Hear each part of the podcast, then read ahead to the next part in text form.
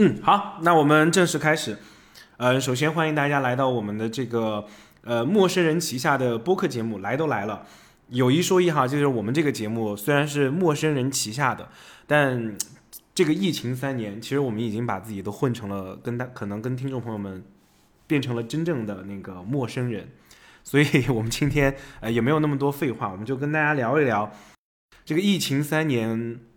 大家都经历了些什么事情？有没有什么值得想分享的？我们也可以聊聊最近的一些，或者是对未来的展望。嗯，大家手中有酒的就喝起来，哎，大家心中有一些想要倾诉的，大家就诉起来，好吧？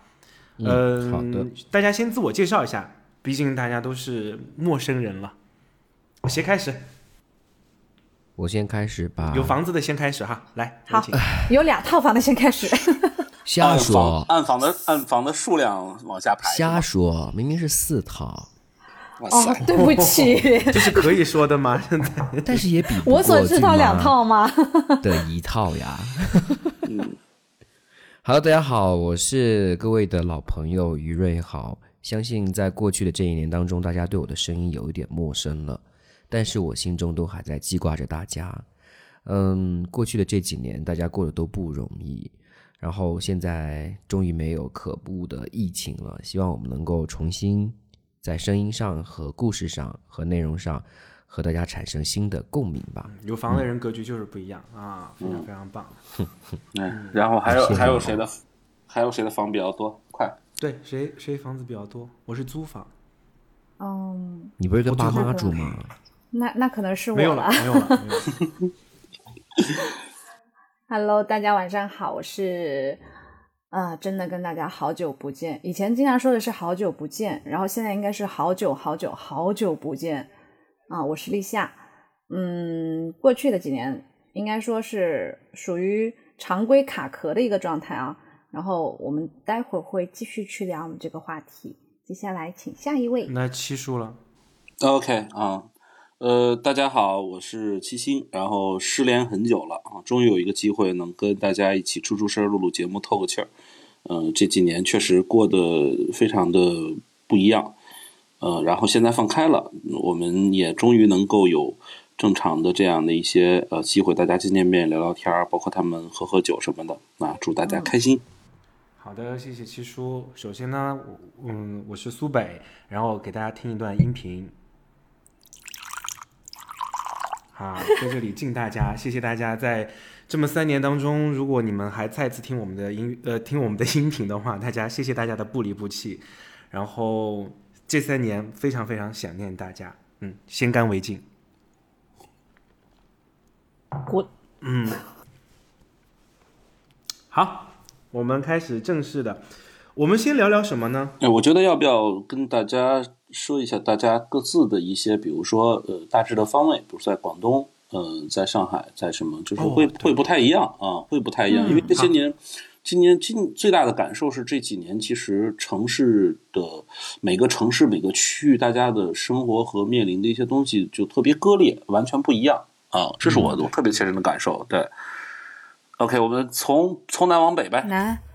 从南，我是南吗？是最南端，嗯，姐你是你是南，我我我是南，然后我我是立夏，然后我所在的地方在广东省河源市。好，呃，下一个稍微难一点的，嗯，我觉得我比广东难吧，还是没有？真的吗？还有差不多，差不多，好像，嗯，对，我在珠江头，你在珠江尾吧？应该是。嗯，还真是。大家好，我是于瑞豪，我在云南昆明，对，美丽的彩云之南。然后春天到了，昆明的花儿也开了，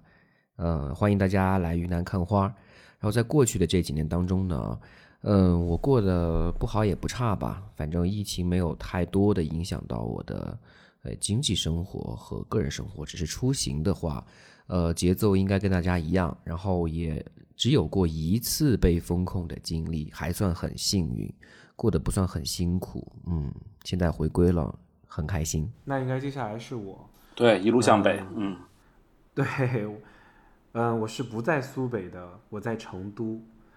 哇。嗯，对，我在成都。啊，成都其实这几年最痛苦的一年应该是二零二二年，又有大的地震，然后封控了三次。然后风控好不容易结束了，我就马上就阳了，然后对我觉得过得挺挺难的这一年，二零二二年。嗯，好，转移到下一个地址，那那就七叔了，七叔最啊，OK OK，嗯嗯，我是七星，我在北京，这三年来一直在北京。其实前面我们很多的那个呃主持人和主播的城市我都去过，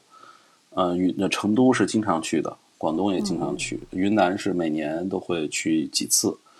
但是这三年来，我基本上一直是在北京待着的。然后刚才在节目开始之前，其实，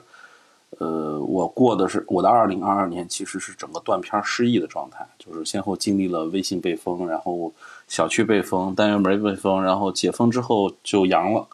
继续自己在家封自己。对，然后 从春对，从一月份的整个二三年的一月份的，是一个特别明显的那个那个不同的这样的一个时间点，就像一个时间原点，就在这那之前是完全感觉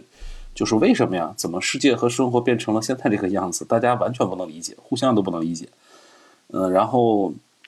那个时间原点过后就放开了，然后放开到现在，仿佛一切没有发生过，除了那个已经被停掉了、关停的那些。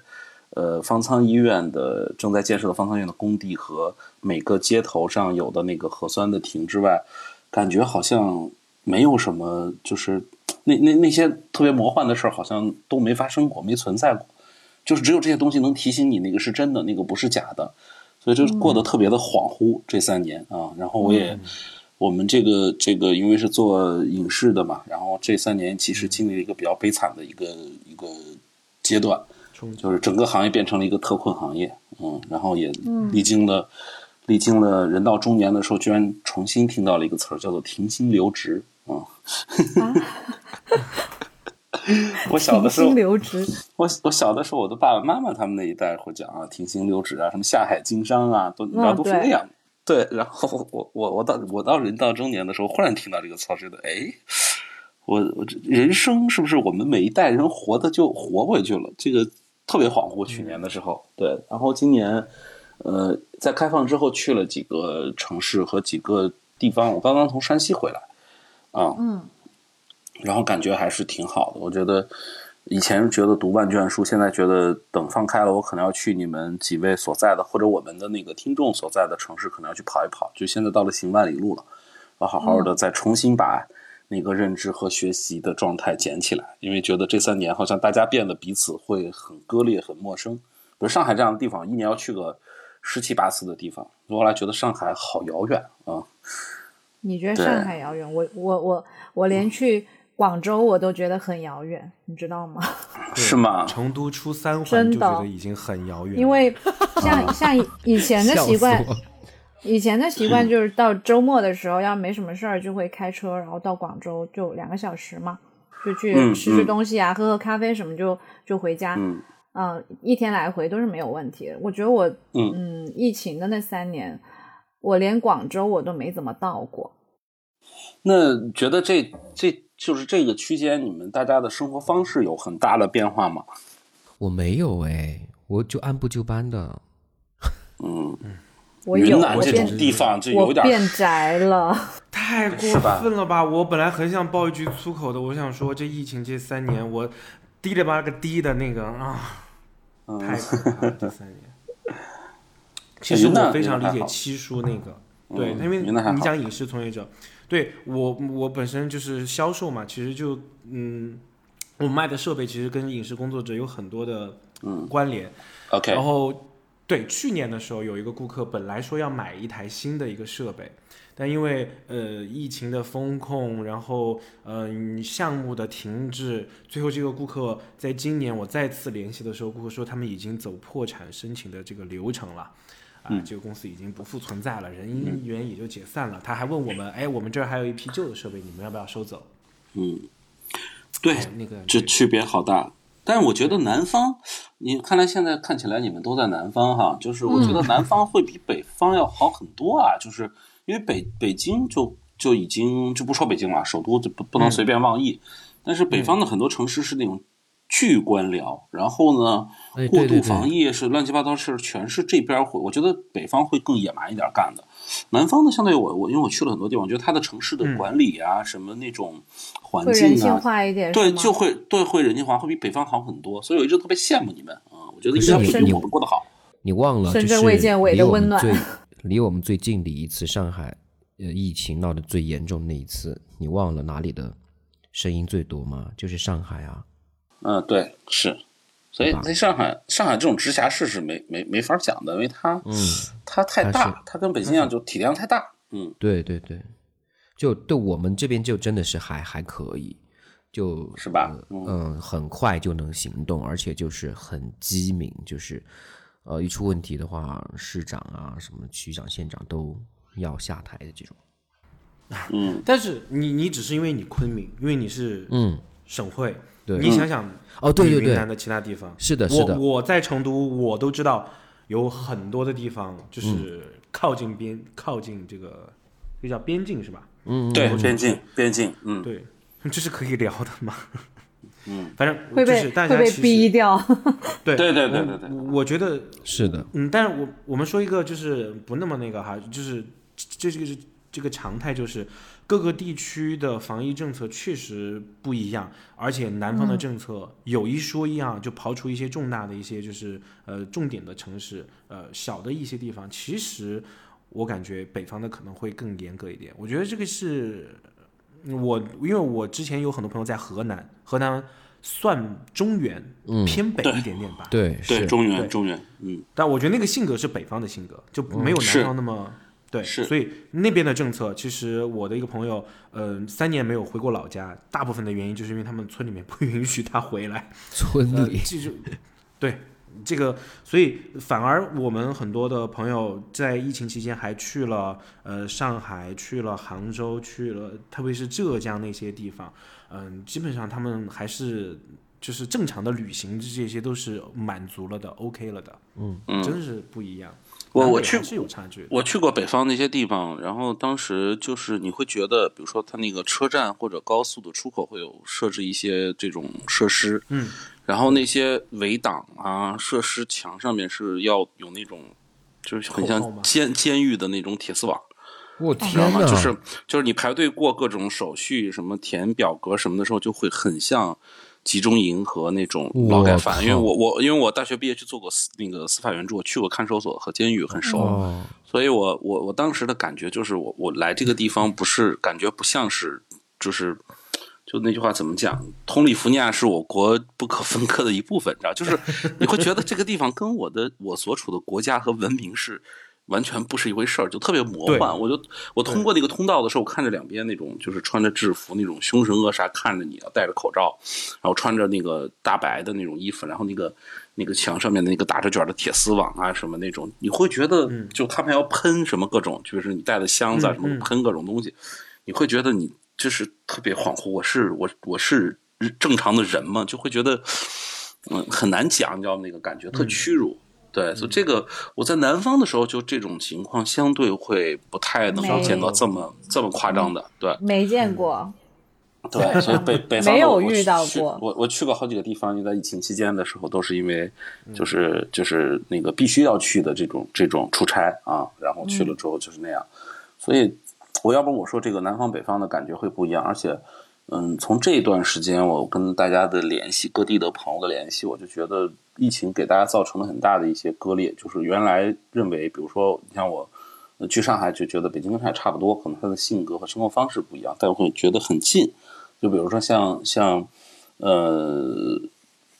更南方一点，比如说你去广州或者你去呃浙江的什么去杭州去什么这些，比如说昆明到到大理啊，到什么嗯对吧？丽江什么这些，都会觉得它不是一个就是物理和时间上的一个问题，但是。嗯从疫情之后，我觉得人跟人不一样了，每个城市的人的生活方式，所以我特好奇你们现在的，就是这三年现在放开了嘛？对你们的那个生活是有什么样的影响或者是不同？觉得我特别好奇哦这事儿，嗯这事儿的话，我觉得是这样的，就是呃，过完年大家会担心第二波疫情嘛，然后也迟迟就是这个恶魔也没有显现，然后我们觉得好开心。然后立春过后收假之后的第二个周末吧，刚好是今天，然后决定和老婆带着孩子出去玩儿。然后我们这几天一直在念叨的话，就是你说的这个，终于没有疫情了，终于没有疫情了，因为我们孩子出生在疫情期间嘛，然后第二疫情的第二年，然后。到现在就基本没有敢出去过比较大型的公园啊、户外啊，就是两边老人家跟我们自家里面跑。然后这次带他出去，觉得刚好一岁半嘛，就让他也合适这个年纪，就突破了疫情的限制，去看花呀，然后看山啊、看树啊，触摸大自然啊。然后觉得他很他非常开心，我们觉得哎呀真好。然后我今天发了一条朋友圈，然后全是昆明刚开的花，特别美。然后配的文字是“春天真的来了”，啊，好感动。不错。哎，那我感动。那我我我想知道立夏，你现在恢复到正常了吗？还是会去广州什么喝个早茶、喝个咖啡什么的？我中午下午去了茶。。对，那那感觉会跟之前一样吗？就是比如现在去的消费的，会看电影、看演出或者怎么样的，会跟原来一样吗？呃，会，嗯就是因为因为我工作的原因嘛，我基本上疫情那几年我是没有怎么走动过。我我好像期间就去了一趟湖南长沙，然后其他我都是在省内玩儿。呃，嗯省内里面要走动其实都很难，因为工作的原因，经常出门的话要报备，嗯这个事情就很麻烦，就导致我一个这么喜欢往外跑的人，这过去的这三年，我真的觉得我寸步难行。真的，说到湖南的话，我打个岔啊，就年前的一个月，我去了湖南，就本来是周一有一场发布，然后周四有一场，然后让我完了之后，周二就不能在那儿待，就必须得回来，然后周三又去，周四又发，说为什么？因为说湖南的当地的政策就是说，在那儿待。超过两天以上什么的，就会变被赋黄码，然后被赋红码。然后，呃，你如果没有每天两检的话，就立马我们这边有一个领导过去参加发布会，就中途就被隔在了衡阳还是在岳阳，就去不了长沙。然后还有一个是有哦宁宁夏行程的，我们的一个同事负责直播的，就被堵在了我们从岳阳呃衡阳回回长沙的这个车站，就被堵在了长沙站口，被防疫人员隔离在那里，然后拖到酒店，然后还是不让出来，又被迫取消了行程，又回宁夏去了。就真的我知道湖南，我去经历过。嗯，那嗯，我那时候去的时候还好，就没有那么没有那么的严格。但是嗯我就是说，在疫情期间，其实已经有很多生活的习惯是潜移默化的在变化。就是当时我记得放开的时候，我去商场，我去商场，我不是开车进去嘛？当你呃准备过那个呃呃叫那叫什么升降杆的时候，会潜意识的把手机拿出来，就想打开那个，就想打开自己的绿码给保安看。对对对，然后后来我我我副驾驶座的朋友他就跟我说。已经不用看了，宝。然后我就啊啊，对对对，就是那种习惯已经形成了，真的是条件反射感觉，嗯对对，感觉我去到那个地方，我把车停下来，我准备进商场的时候，我就必须得做这个事儿。然后嗯当他突然间变化的时候，反而自己有一种就是手足无措的感觉，然后你特别不习惯。对我倒是没有特别不习惯，但是我会有心底的一种不安全感。对，有就没了这个动作，我觉得哎，会不会有再次扩张的风险？我会这么愣一下。但是我觉得没嗯有这个就感觉很很省事儿。也是省事儿，但是不知道为什么哦，就是反而放开了之后，倒是心里有点空落落的，对 对对，其实真的有这种感觉。我我觉得我年龄可能比大家都要小一点。有一说一哈，就是这疫情这三年，我最大的生活方式的改变就是我学会了独处，就是一个人也好，还是说一群人也好，就是我更喜欢安静的，就是待在那那一个固定的位置。我可能不再希望就是说看看外面的世界也好，出去旅旅游也好，我可能不再没有再有这种冲动了。包括今年，我和我朋友一直很多朋友的话，都肯定大家都在策划旅游，然后去哪哪里，然后去消费，去呃去看看不同的世界。但是好像这三年，因为可能我自己经历了一些就是家人的离离开呀，还有包括亲人的离开呀，包括呃就是我我我风控的次数还蛮多的，嗯，然后好像没有那个那个干劲儿了。而且这三年工资也没有特别特别多，嗯，呃，就感觉如果真的要出去，去哪里报复什么？我觉得报复性消费就是报复性报复什么？这三年没有什么好报复的，就好像最后妥协了。特别是二零二二年的时候，呃，我记得我曾经看过一部电影，但我不知道不知道哈，这个电影叫什么名字了？就讲那个人类是不能有情感的。然后每一天会过一个闸口，然后去检测你，然后什么吃没有吃药，怎么怎么样的，大概我不太记得了哈。然后突然有一个人觉醒了嘛，就带领着一群人，大家哎冲，哦对对，就是那个离开了那个，就是就是大家带领着大家一起离开了这个这这个岛屿还是什么样的一个封闭的区域。我觉得二零二二年就像那种，就是突然有有一群人或者有一个人觉醒了，呃，带着大家，然后或者说。嗯，冲破了这个这个东西。我我我所在的办公场所，每一天都有非常多的那个栏杆和走廊，就会隔离大家从外面进入到里面。拆除的那一刻，就感觉自己好像是被关了很久，突然被释放了，好像就外面的这条街道跟自己是和自己生生活工作的地方是完完全全两个世界。然后突然这个东西隔离来开了过后，哎，有一些陌生，嗯，有一些。当你走到那个街道的时候，你无所适从的感觉，很恍惚啊。对，恍惚这个词儿啊，真的，我觉得“恍惚”这个词儿真的是今年一直在持续。比如说，嗯，进出地铁的时候。嗯，哎，你就感觉好像应该要出示那个那个什么码，对，好像不需要了哦。疫情已经差不多快结束了，哎，当你来到那个比如说大型的一些地方，哎，这个人怎么没有戴口罩呀？哦，好像也没有强制要求戴口罩了。嗯，当你吃饭的时候，或者是住酒店的时候，哎，是不是要去 告诉他们我们要就有三天两检？哦，根本就不需要这些东西了。嗯，不用不用先先去问酒店的前台说附近最近的核酸检测核酸检测在哪里？对。对那种恍惚感，我觉得让你有觉得这三年就是像七叔说的，就失就断片了一样。你不知道你这三年当中为了什么而努力，你为了什么而去生存，然后突然这一切就恢复如旧如旧了。过后，好像所有人所有的环境都在让你去淡忘这三年你经历的各种不适、各种嗯痛苦。哎，那种恍惚感和不适感还真的。时不时的泛上心头一阵，真的会有，真的就是我觉得刚刚开放的时候，那种感觉反而是让你觉得不真实，好像做梦一样。我倒没有哎，我倒觉得，因为可能我在国企嘛，就每天按部就班，按部就班的，然后。就觉得只是多了一些繁琐跟戴口罩，因为每天也在接触世界，而且在疫情当中我还频繁的被派出差，我也是醉了，就很惨，然后也被也阳了，然后嗯觉得可能没有嗯刚才苏北说的这样的感觉，只是觉得好快啊，这三年的疫情都熬过来了啊，然后是否又可以重新开始之前的一些一些想法和计划了？嗯，反正我也是觉得这三年倒让我觉得，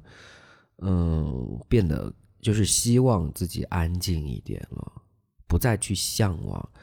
向往那种颠沛流离，或者是今天在北京，明天在上海的生活了。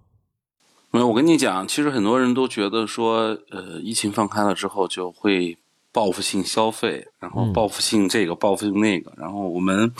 那个电影行业当时大家。也其实元旦前后差不多就就已经放开了嘛，然后那时候觉得元旦的叫贺岁档的票房和整个的那个会会很好，很多人去看电影啊、看演出什么的。结果发现，我就发一朋友圈，结果发现没有，大家不是不敢，大家就大家都商家们都以为要要报复，包括商场也是，嗯嗯，最后发现大家放下了仇恨，没有，大家没有都没有武器可以报复。对对对，都放下了仇恨，已经没有报复的心理。所以什么，所谓的报复性消费也好，什么也好，就大家对呀、不存报复在没有，拿什对，么报复呀？哎，可是我有，有哎，就是我去上海买了一堆，去上海太古汇买了一堆东西回来，好几千，嗯然后你看，嗯就对，就就之前都是网购网购嘛，然后去上海，嗯我非要去，然后就就就去逛，然后回来也是去专柜非要市中心去，我就想报复一下。哇，还要去专柜，对，那你你人与人就是就是还还还是有嘛，但是他没有出现那种大就还是有没，但是没有出现那种预期的说大家全都是这样的心理。对，就很多人问说，那就这样了，我就就很多人是已经适应或者习惯了，说嗯。我在网上做很多的事儿。你比如说，我给你举个例子啊，我们我们小区不是被封嘛，嗯，然后这三年下来，社区自治组织高度发达，哦，我们已经可以从从团购蔬菜水果到团购烟花爆竹，后来说烟花爆竹不让放。还团购那个游戏，然后大家会建各种各样的游戏群，交换主机嗯。游戏，交换各哦种就是互相帮助的各种群，什么特别好玩，闲置的、二手的啊，嗯对对对，好像社群的这个概念越来越是强了。对，非常的清晰。然后到最后大家一起团抗原儿，我们那个时候做抗原检测，嗯，特别强大，我就是无所不能的一个。就是你给我觉得你所住的一个社区，我在我们小区好像无所不能。我说哪天是不是可以买个火星什么的？那个你都想不到，真的，他们连鞋垫都都都会一起买，什么那个按摩器，什么小孩用的文具，我天，就非常厉害，嗯是的，嗯。哎，好嘞，好嘞所以我觉得生活方式有巨大的一个变化啊。好，好，哎，木一姐呢？木一姐呢？木一姐好，了，嗯，来就，就我我刚刚没敢插话，让让七叔有一个呃完美的离场，先暂时离场。木一回家了吗？姐你回家了吗？回了回了回了回了，然后又回来了，嗯，开心不回家？哇，太爽了，你知道吗？就是三年，哇，终于回家过了趟年，然后我二十八就走了，就二十八就回家了，嗯，然后在家，而且而且很很那个什么的一点是，郑州今年让放炮，就是它对，有我就想说，规定的这个好羡慕你可以时间。放烟花呀。哦，我跟你说，我们这边楼都快炸塌了，你知道吗？小我年那们这边也天，放。小年那天晚上从七六七点就放到，我想凌晨十二点该结束了吧？第二天我要上班，一点半、两点，天呐！然后这个过程是对然后。可能是三十或者三十儿或者初一才放吧。然后我们这边过年前十天，整个小区都快炸塌了。我跟你说，过年前十天哎。我说这些都不，我就是我就安慰家里人说，嗯，大家憋了三年，也该让他们解解脱一下对，我觉得炮声、烟花都可以驱驱我们的这些晦晦气，真的，对，对。真是对吧？晦晦气。都全部都炸没了。我我年初一年初一我去朋友店里，就是因为我朋友开咖啡馆嘛，他他就过年就回老家了，然后我我有钥匙，我就去那边。我们坐在那个咖啡馆门口的时候，我看那个天气啊，灰蒙蒙的。就其实不是天气，不是天气是阴天，而是 是而是他们放的那个炮，放的那个烟花爆竹二氧什么那个化硫那个对，它就 一直弥漫在那儿，你知道吗？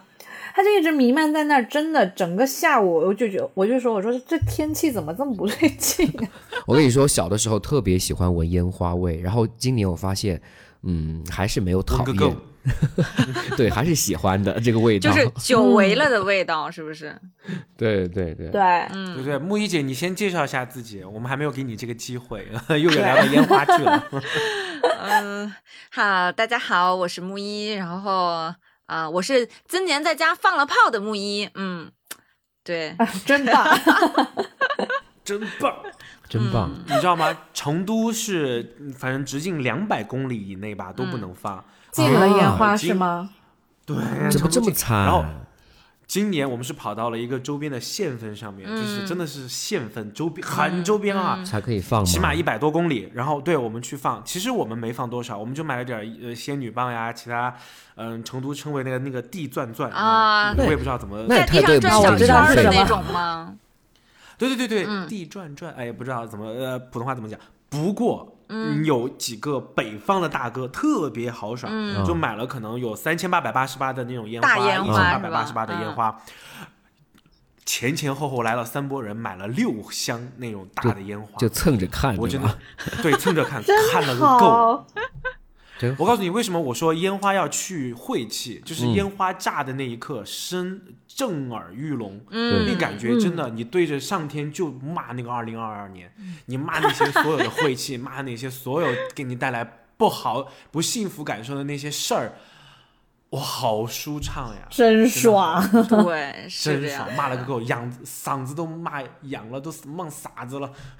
嗓子嗓子都骂但是哑了。真的真的能明显感觉到，就是今年过年的那个烟花爆竹真的是放的疯狂，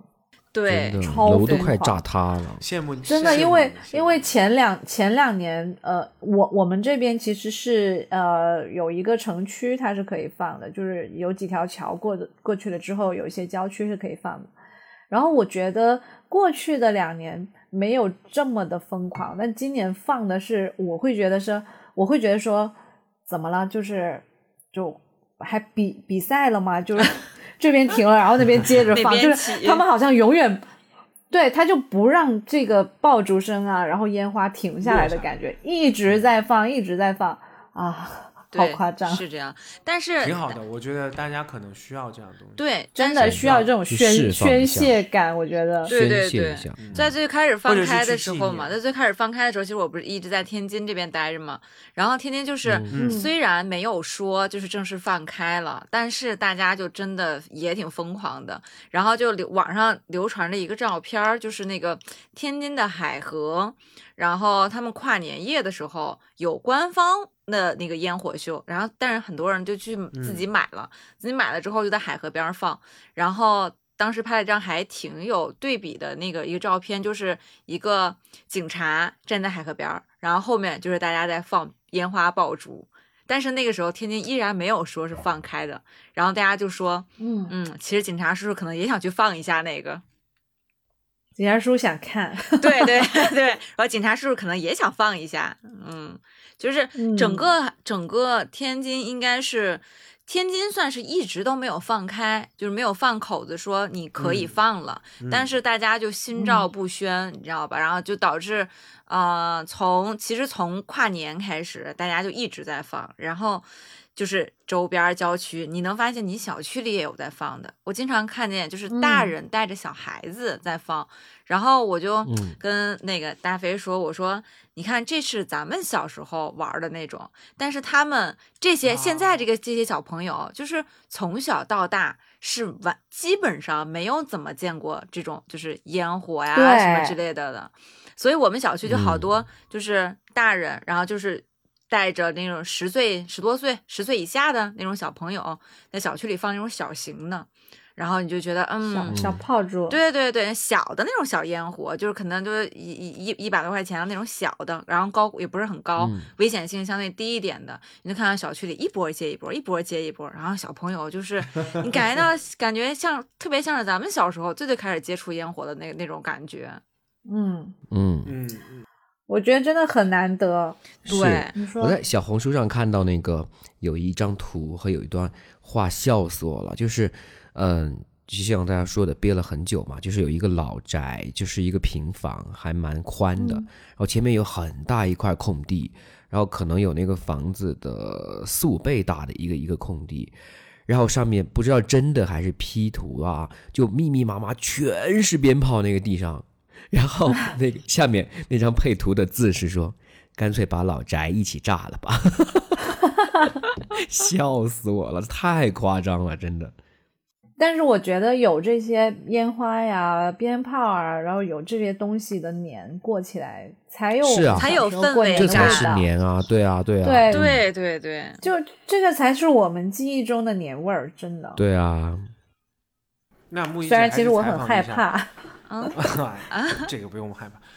哎，那个七叔刚走了嘛，嗯然后呃，但是七叔之前问了我们每个人问题，你也可以分享一下，就是你觉得这三年你的生活方式有没有得到一些改变？嗯你也可以聊一聊，我们大家都其实都或多或少聊了一些。嗯，嗯，要说改变，我觉得有一部分改变吧，就是首先你出行的这个出你在出行上你会比。呃，之前就没有疫情的时候，就考虑的很多很多，因为你像其实我们属于零售业嘛，你在零售业接触的人会比较多，然后你就会嗯比较在意，如果说你出去不小心感染上了，那你对门店的影响会是怎么样的？呃，对啊，这个是，嗯然后我们就会，那那我们就会很考虑说，那我要不就不出去了吧？所以其实疫情三年，基本上我之前还会经常去北京嘛，因为离得特别近。然后但是这三嗯年、基本上北京的什么展呀，什么乱七八糟的都没有去去看过。然后我们有一个朋友，就是嗯咱们的那个小枣，他不是在北京嘛？然后嗯我、对我们一九年的时候，一九年的时候见过一次，应该是见过一次。然后完了之后，等到后面我们就一直说，那约着一起再见一见吧。但是从一九年到现在，我们都没有再见过。就是你中间你会有很多的朋友呀，然后很多你的行程呀，包括很多你要做的事情呀，就都就都跟之前不太一样了。你错过了很多，搁置了。对对对对，你像现在，你说要再去北京看个什么展、什么展之类的，你但是你之前错过那些时间就是错过了嘛。回不来了，是真的，而且你很多的感情也没有办法再维系了。你像我有有另外一个小小妹妹，她本来是在北京工作，然后后来去了上海，但是也是因为疫情嘛，就一直就没有再见过了。她来回来的就嗯是只能点对点，不可能说再绕到天津，然后再跟你见一面，或者是我去北京，然后我们再见一面，这种可能性就很小了。但到后来，他现在应该已经回台湾了，那你后面只能就是再等合适的时机才能再见到了。就是我觉得这个是对我们影响最大的。我觉得这三年我们大家的情感交流的方式变了。对对对，是这样子我的。我我，嗯，我说一个很简单的，就是你看，嗯，一九年、二零年，其实我们都还做着这个节目，但是其实真的疫情严重过后，我们大家都好像没有一个契机，就是人与人交流或者是交心也好，为什么我们很多人喜欢去喝酒哈、就是有一个契机，有一个劲儿在那儿，大家可以敞开的聊，跟大家去分享。但这个劲儿嗯没处使，你没有这个机会，没有这个场景，我真的觉得就是大家的交流的方式也变了。这几年互联网的环境明显的看到哈，呃，对，会我觉得是在恶化啊、不管是喊口号、站队还是怎么样，我觉得大家就已经学，就是在大家人与人之间的情感交流变得非常的扁平化，我觉得这是很大的一个问题。当然，我是开放了嘛，我是觉得人，我不知道别人是什么样子，但是我自己会觉得会慢慢封闭了一些，对封闭。就是就是可能就我我之前呃自己有想过，因为就是嗯，我以前是一个比较喜欢到处走动的人，但是我觉得疫情的这几年 有也有可能是我的工作原因，就是不能到处晃悠了。然后另外一点，我就是我我第一年的时候，我会觉得我很不习惯，我特别难受，我好想出去走走。但是到了第二年、第三年，我已经适应了，就躺平了，我我我非常习惯，我非常习惯我的呃这个政策不让我到处走。然后你现在让我你说放开了，然后然后很多人就会说，那你怎么不出去玩？我就会觉得我有点乏了，我我不嗯想去了，或者是我我需要去的时候，对我我就我就会觉得。我我现在要去下一个地方，我可能要准备好多好多东西，然后我就开始自己开始罗列，但是已经没有了当初的那种很兴奋啊，很很很激情澎湃的那种感觉。然后我其实我当时我就在想，是不是这个疫情改变了我，让我自嗯己变成了一个这么没有激情的人？其实我啊当时会觉得，我当时会觉得我我会觉得有点害怕。而且除此之外呢，在于人与人之间的交流上面，我觉得已经是那种以前的那种热络是完全降下来了。就你会嗯觉得自己跟自己相处也挺好的。嗯，哦，我为什么我为什么要出去就是跟别人应酬啊，或者是社交呀，去对社交啊这种东西，明明明明自己前四五年的时候觉得把自己打开一点是挺开心的事情，可是好像这两三年突然间你就有一种回到一朝回到解放前的感觉。嗯，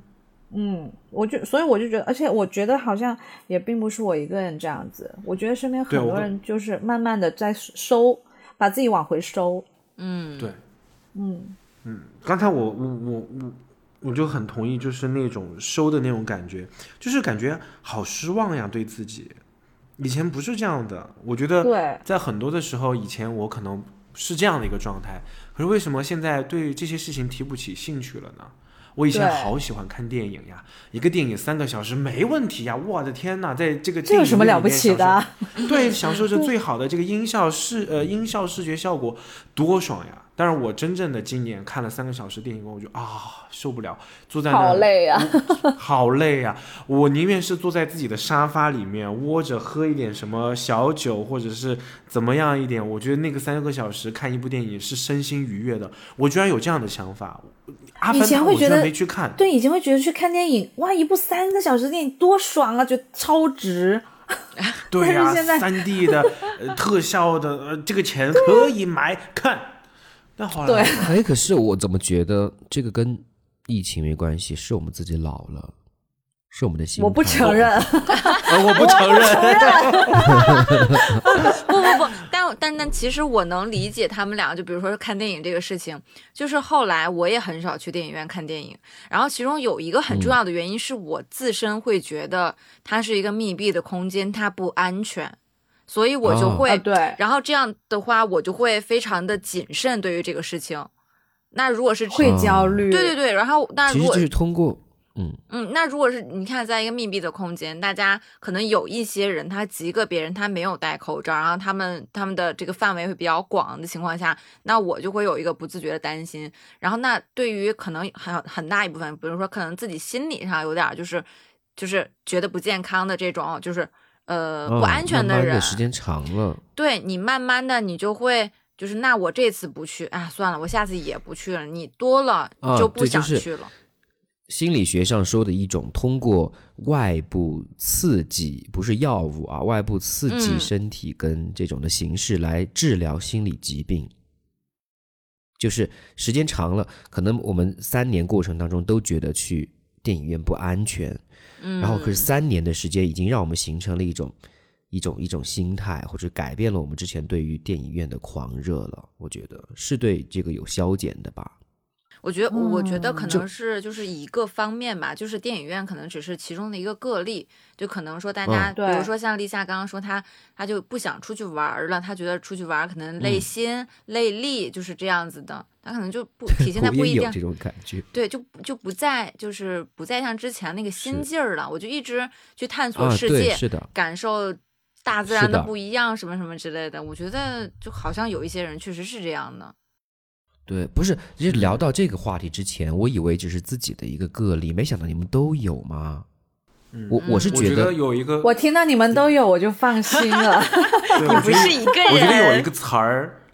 对我觉得有个词儿叫偏安一隅，对吧？是有一个这个词儿吧？嗯偏安一隅。对对，对，对，我觉得现在很多可能不管年纪大还是年纪小，我觉得在疫情的这种封闭的这种状态，人与人之间的这种隔阂、呃隔离的这种状态，好像大家越来越倾向于偏安一隅了。但是我觉得这不是好事情，我所以我觉得，很失望。至少对于我来说，我 我我觉得这不是一个好事情。嗯，对，我觉得也不是，因为因为其实我们在过往的四五年，其实我们应该是感受到了自己就是呃，把自己不要把自己封闭在一一个角落的那种快乐的，就是。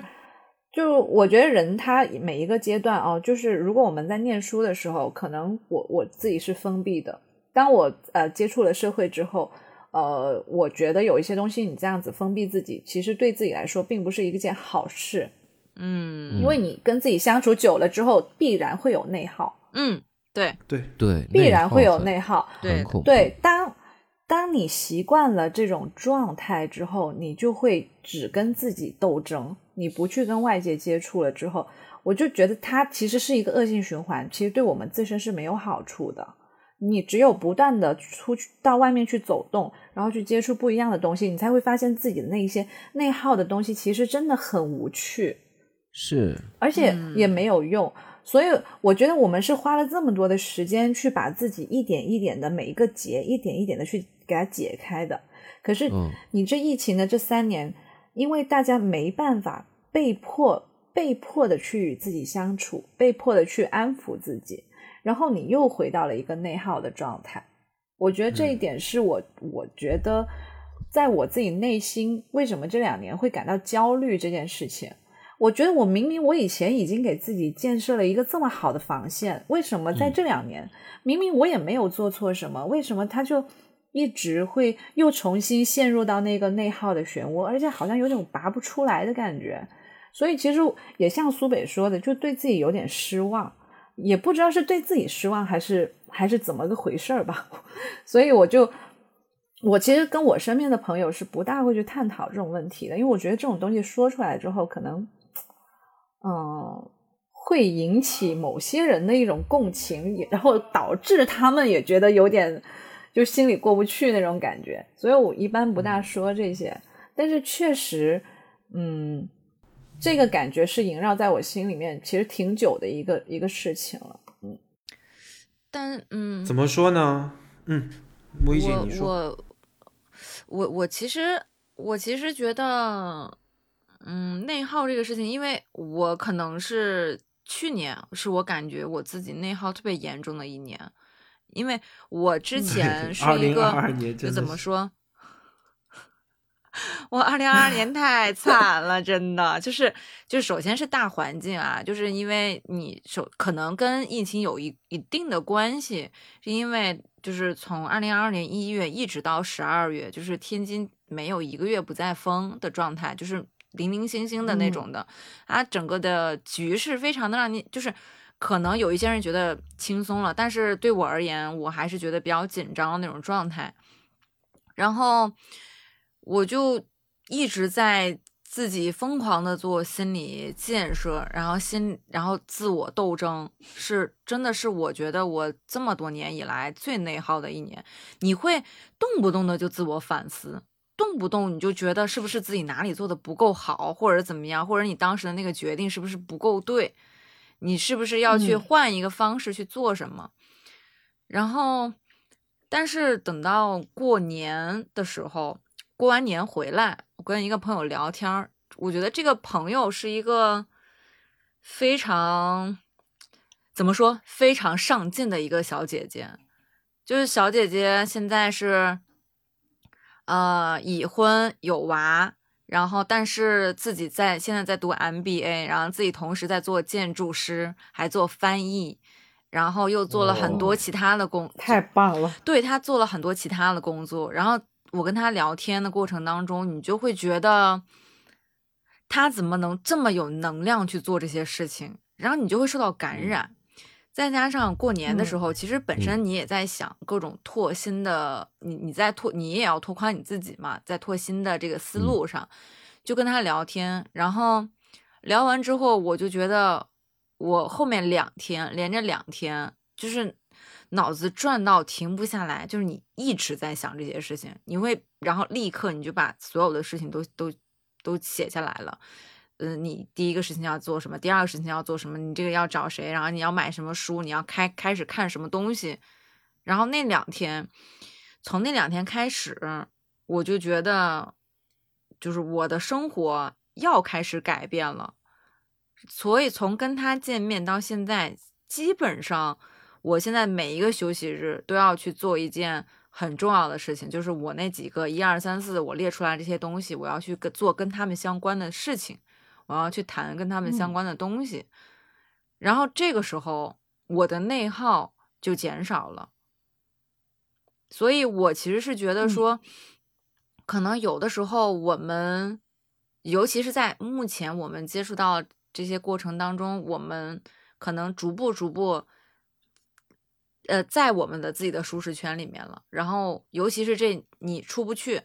然后。所见到的朋友，所见到的东西和你可以就是交流的对象什么之类的，都有所局限了，然后导致说我们可能就会，嗯、你就会从自己反思，你就会你就会自己想自己，然后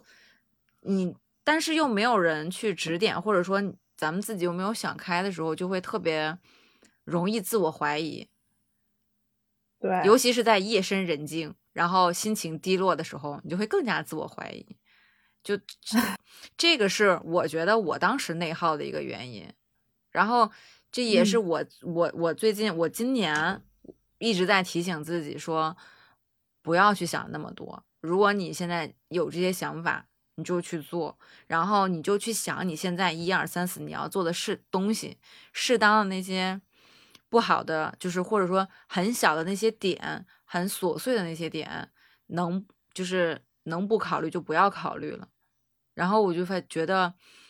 这是我今年的一个目标吧。目前为止到现在啊，二月初还算有成效，还算可以。挺好的。我觉得适时调整自己是一件很重要的事情。对，其实很难，因为因为我在之前，尤其是这三年的所有的休息日，因为我是调休嘛，你的休息日当中，你很大一部分程度上就是哦，我要先休息，那休息一上午就没有了，然后你要再处理家里的事情，就是什么呃整整理整理卫生啊，什么什么之类的，然后一天你就不出门了，然后你这一天就过去了。就没有任何的收获，或者不不谈收获，没有任何的事物，这件事今天就过去了。然后你工作的时候，你又没有时间去想这些事情，你又没有没有机会去看这些东西。我当时就落入了就是那种，啊，我上班的时候，我为什么不努力？我为什么不再去学点别的什么东西？我为什么不再在专业上去学习、去上课或者什么之类的？然后到休息的时候。啊，我好不想，我好不想去学别的东西啊！我好想在家躺着呀，就是罪恶。我就想休息。对，我就想休息。然后就就你不断的在在罪恶当中，然后来回的自我拉扯。对对对，就特别的烦。然后你就会批判自己，那个时候你不是这样子的呀，你不能这样呀，你现在这样，你以后会怎么办呀？对。然后就唉。太累了，真的太累了。确实特别容易进入这个圈子，我觉得。对，有一说一起。对，你说。我很想跟大家分享，就是去年我整个人就是叫怀旧。我看那个《快乐再出发》，我不知道大家看没有看，就是关于那个零七，对零七幺三，就是那个快乐男生那个。啊啊啊！就好你说零七幺三，我知道啊。哦，我好像刷小红书刷到几个镜头，快乐男生是苏醒，求求求大家去，对对对对对对，希望大家去看一看，因为哦看了，对哭的我呀，嗯，你会哭的吗？对，很感人，不是很好笑吗？会哭的，好笑是一方面，就是我觉得他们现在的幸福和快乐，就跟我们现在很多人一样，可能真的是在这三年当中经历了低谷或者是蛰伏。但是这些人也经历了同样的蛰伏和低谷，但他们的蛰伏和低谷并不是因为现在这个环境所造就的，而是他们那个时代，呃，他们那个时代过去过后过气了，那个那个环境，那个音乐市场也好，那个行情或者说整个的大家的这个娱乐圈也好，嗯，那个市场让他们折服了，让他们进入低谷了，嗯嗯，他们是怎么样一步一步就是。呃，又找回跟自己和解，就是刚才说到的内耗的这一套东西，他们是怎么样去跟自己和解的？他们是怎么去把自己的这些苦难消解成自己可以轻松谈论，甚至是供人娱乐的这些过程的？虽然这个过程有很多的辛酸，但是你看到这些人经历了这么多年的时间，他们也拥有这样积极向上的这样的一份。呃，信心也好，努力也好，和那那一份笃定，像路虎那个路虎，在很早的时候，我知道他跟吴昕上过一个节目的时候，我就觉得，就觉得这份笃定真的是希望他们能有好的这样的一个收获。所以，零二二年的时候，他们真的是我觉得在那么多乌云当中突然劈开的一道金光。嗯，算是啊，那个算是再翻红的那种感觉。对对对，他们而且他们对这个翻红，他们也很很谨慎。我觉得就是努力至此，木已成舟，所以他们拥有了一个很好的一个机会，获得了重新获得了大众的关注。我觉得他们那时刻清醒的那种状态，嗯，我觉得很多时候就是他们没有那么多恍惚。刚才我们讲到，就是疫情后、疫情、嗯疫情前、疫情后的这种恍惚，呃，生活改变的恍惚，他们都没有。他们真的清醒的认识到自己在哪个阶段，自己想要得到什么东西。我我挺我挺喜欢的。对，我觉得这人能保持清醒，已经是一件非常难的事情了。我就点开小红书上就看到苏醒、陈楚生，还有王栎鑫，什么路虎、集结，然后张远，张远变得好帅，然后还有王铮亮、呃他们叫是吧？嗯，哦王铮亮，对，对然后就唱那首。灯光和花火一起对对闪对亮，对对，也亮不过我的梦哦想。对。说起这首歌，我好，天哪！版权到了。对，有有一说一，为什么为为什么哭的那么惨？就是因为他们把这首歌的，对他们把这首歌的一些旋律和他们自己写的写的那首歌合在一起，叫《活该》。他讲了一句，就说谁不曾拥呃谁不曾拥有荒诞无稽的梦，谁又曾记得呃那个人口口声声的说爱你永远不变？谁还记得那年夏天的风？哦天哪！哎，那哎呀，我我会我跟你说，我我感受的不是说他们这个人，而是在呃经过这三年过程当中，真的是你曾经有一过，就是我我是一九年换的工作，我真的是满心的干劲儿，我想在这个新的工作环境里面取得一个成功。我相信大部分的人也是在事业就是呃不叫事业如日中天吧，就是。充满了干劲儿的一九年的年末，对二零二零年充满了这个充满了憧憬中充满了憧憬。那一刹那的疫情，零二一年的无那种失落，以及二零二二年的那种绝望，谁不曾就记得一九年年末你许下的那种 可以被称之为荒诞无稽的梦？但那个时候就觉得是非常非常真实的发生的。然后到现在，谁曾呃，大家可能感情经历也经过了一些变化和考验，但不管怎么样，就是。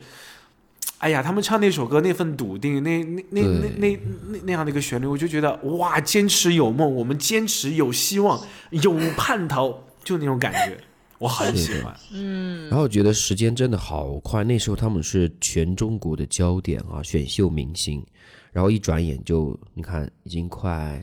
多少年了？人到中十五十五年了，是不是啊？好像是是是十五年了吧？零八年是吗？对，到一八年十年嘛，，嗯，我的天呀！就感觉十多年怎么过去的？你就觉得哇。然后今天我去超市 Seven Eleven，呃，不是 Seven Eleven，另外一个，然后买东西就去看电影的时候买点零食，就放起了一首歌《发如雪》，哇，哇，对，你会发，你你真的会发现，对，二零二二年大家都在集体怀旧，因为大家已经对，都十多年了这首歌，我天呐，大家觉得没有未来可言了，那就怀一下旧吧。那个时候青葱岁月，对你没你没有办你。对你没有没有资本，你没有资料去憧憬未来呀、你没有什么基础这个结构可以让你往未来往高了去跳，那我们只能回顾我们的黄金岁月。我我真的是对，因为因为其实九十九月份的时候，大家大家还是大家又重新充满了希望。然后十月份啪把你拍在了岸上，然后完了之后还死死的摁住你，告诉你不可以的那个时候，我觉得真的好多人都充，真的真的是充满了绝望，就觉得不知道后面该怎么弄了。嗯，嗯，呃说是那个今年湖南卫视的跨年晚会主持是何炅嘛，一他一直都是嘛，然后嗯。就说他在说一段与疫情有关的，并且感谢这个医护人员的话的时候就，就哭得特别动情嘛，然后说因为他他妈妈好像就在跨年晚会的早上，他们哦早上就父母好像说是对像是。然后他的爸爸也是在这次疫情当中，就父母都没在了。然后跨年那天早当天是他妈妈没在，但是他不能弃演嘛，抬柱子嘛，嗯，就调整心情，就就超惨，就觉得他那种地位的人也是没有办法，就嗯是亲情跟疫情这些也是抵挡不了的。然后还有之前呃一档综艺叫什就煮饭的那个黄磊，他们一边做饭一边聊天的那个节目，向向往的生活，向往的生活吗？啊，对对对对对，然后就刷到一个片段，嗯，那个我唱着妈妈唱着的黄雅莉，嗯他们那期超女、还有谁来着？然后啊、就在那儿呃吃完饭就说，那我给大家唱个歌吧。然后就是唱《蝴蝶泉边》，我唱着，侯景在旁边就自己弹唱嘛，侯景在旁边就、就就流泪。然后黄磊说：“你怎么了？怎么今天这么感性啊？你不是这样的吗？”然后侯景就哭，他说，然后就拿纸给他，他说：“因为他们的每一个阶段我都在。他都见证了，对对对，对，对真的是高中的时候的歌，现在 快二十多年了，一首歌，现在哇，恍若隔世。嗯，其实那个时候有好多宝藏的小哥哥小姐姐。你像，我我觉得为什么当时何炅对黄雅莉的那个那那个感觉那么的，就是那么的有感触，就是也是因为黄雅莉当时就是其实都还很不错。然后她后来嗯也自己有过一段挣扎，然后自己不也是动手工做手工，然后干嘛干嘛，就非常热爱生活。然后我觉得大嗯家都会被热爱生活的人打动。我当时看到的时候，我也觉得，甚至黄雅莉自己做了一个类似巡演的车，就是嗯没有、没哦对他没有演出的机会，就自己做了一个巡演的小花车，特别的厉哎，害。好像我看到这个新闻，对他自嗯己就在车上自费什么的。对对对对，嗯，我觉得啊，聊聊，我觉得就是我我我去年经历过情绪蛮大波折的，所以我觉得大家都在就很好。然后，如果我们很久没有联系了，如果我们有一个很好的契机，你再你再找到我，或者你再联系我，我的真的很想给你一个大大的拥抱。呃，说一个很矫情的话，就是如果呃陌生人我们现在还在做，所以其实一一耳朵听到大家熟悉的声音的时候，哎呀，我那种感觉，我可能会比较感性一点。所以如果真的有听众在听我们的这些的话，对，也很谢谢很谢谢。因为算下来真的就好多年了。我那天算，我们就是我我认识很多朋友，因为中间二一年的时候，我给我朋友写过一封信，我说我们已经认识多少多少年了，没有想到立已经已经十多年了。然后前一天我们我跟大飞我们俩也在聊这个事情，就说就算一算，算我从加入陌生人，我应该是一一年一二年就加入陌生人了。然后到现在，就是已经两位数的数字开始了，包括立夏比我更早，就整个就发零九年，对，就整个时间就拉的好长，然后好多人就只是通过网络见，然后大家听过彼此的声音，我们没没有都没有见过面，但是我们也相对的见证了一些朋友们的变化，就是没有见面的朋友们的变化和他们经历的各种各样的状态。嗯，世事变迁，我觉得 大家都一切安好。嗯，最这是真的是最最最衷心的祝愿。而且你想一想，今年我看那个什么，呃，有个节目叫《音乐时光会》，就是哦对对对哦，就是他在唱《祝你平安》的时候，我知道在哭，孙悦对不对我不知道在哭什么。真的。还有田震，对不对？哎，对对对，你知道我当时在看第一期孙悦的时还有阿候，杜，然后然后我又谭咏麟，对对对，谭咏麟有有有一期去了。我当时我当时看那个孙悦的时候，我就在想，谁不喜欢这样爱笑的甜妹啊？我的天呀，就时时刻刻的，然后开开心心的，然后完了之后，然后然后唱就就微笑着对你唱祝你平安，这谁不爱呀？真的是太久远的一个记忆了。对，还有那个郁可唯唱那首老歌，这翩翩飞花已落寞，就进错拍的那个，好红的那个。对，这个这个进错拍进的很，妙。对，进的很妙。有一段时间我超爱，哎每天上班都听。这这些都是娱乐散情了。这这三年来，大家看过的娱乐片子，我相信大家都如数家珍，就是因为没别的事儿做，对吧？啊我们我我我们又聊聊回来哈，我们刚才聊到的最大的话题就是这三年的变化，大家也分享了，呃，变化和大家现在经历的。其实，嗯、因为七叔没有在，我我其实一开始想想想大家各各自提一点提案，就是想一想这三年当中你最想分享的东西给别人哈，最想分享的内容是啥？你觉得这三年当中你生活当中最想要分享的一件事儿，或者一个让你难忘的事儿？就是我先说吧，嗯，嗯就是今年过年我没看春晚，我竟然有，我竟然也不想看了。这是我有生这么重要吗？春晚？对有生以来第一次对春晚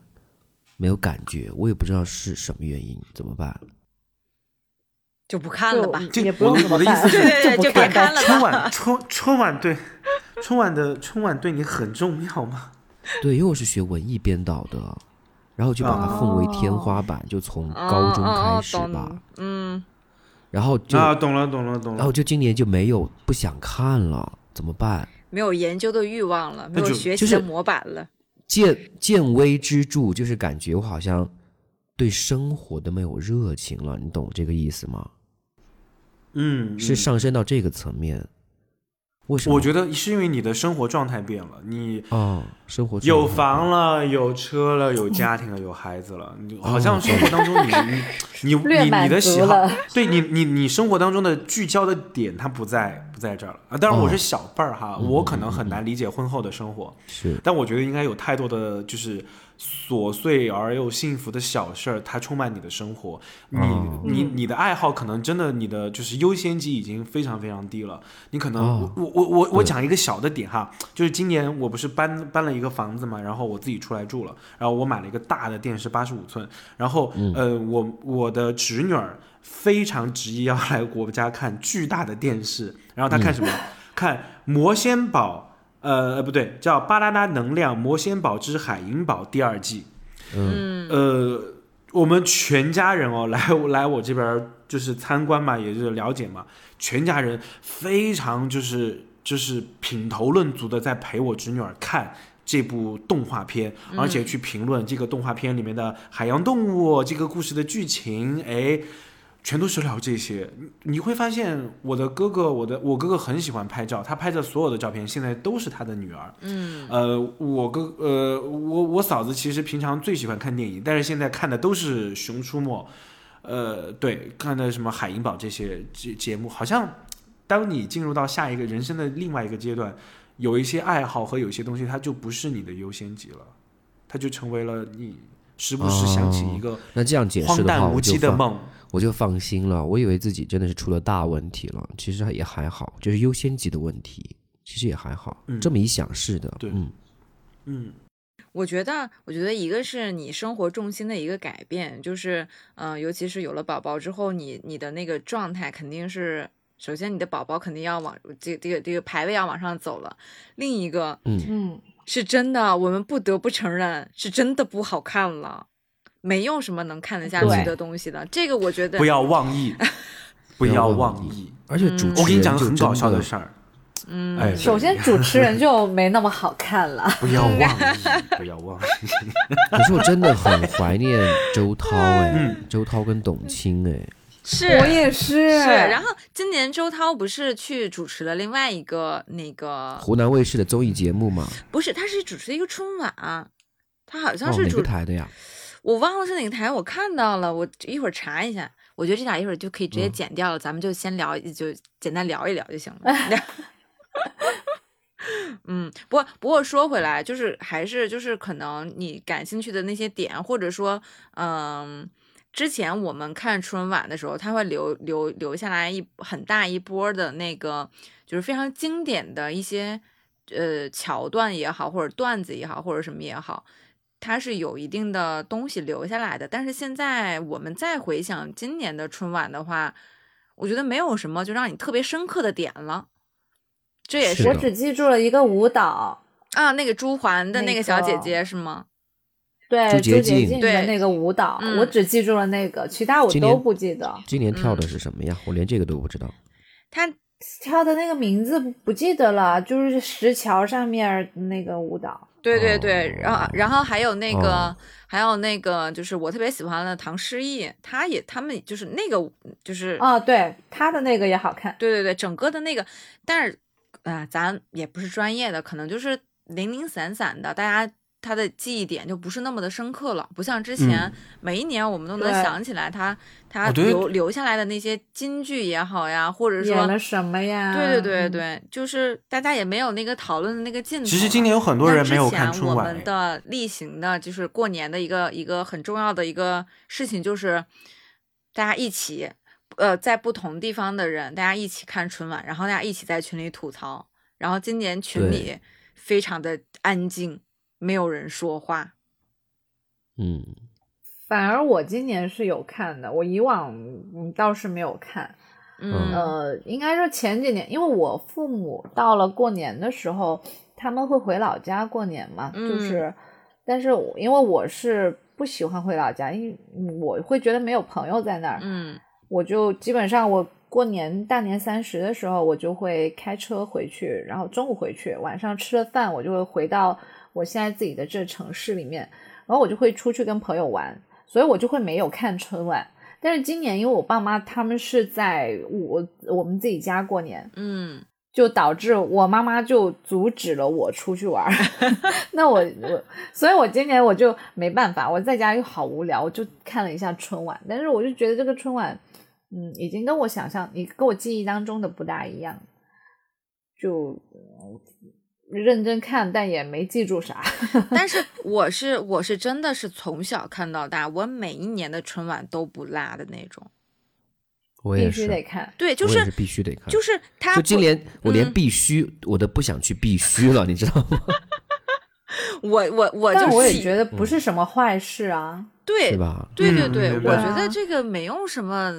大的问题，就是你还是就是我觉得，嗯是我生命当中坚持的一些东西，可能已经到了那年限了，还是怎么说？我觉得没有意义了，再坚持也也没有了。就可能过去的十年，我都会坚持，我说不行，有一天我一定要到到达。然后当然也是有些达到了的，就很坚韧，大家就觉得你你怎么那么坚韧，那么有信念感啊？就觉得我我说哎是啊，这个我就很很一定要。但是就到今年，我觉得嗯不要了，我觉得很很很很难受，也没有达到，但是我也不想要了。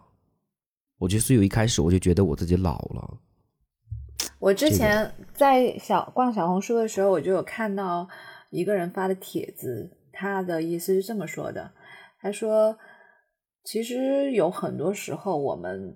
所谓的努力，并不是我们自自身呃发自内心想要做的努力，而是我们想要努力，呃，做成一件事情，或者是努力给别人看。嗯嗯，然后现在我不想再努力给别人看了，除了我自己想要做的努力之外，我不想再做多余的努力。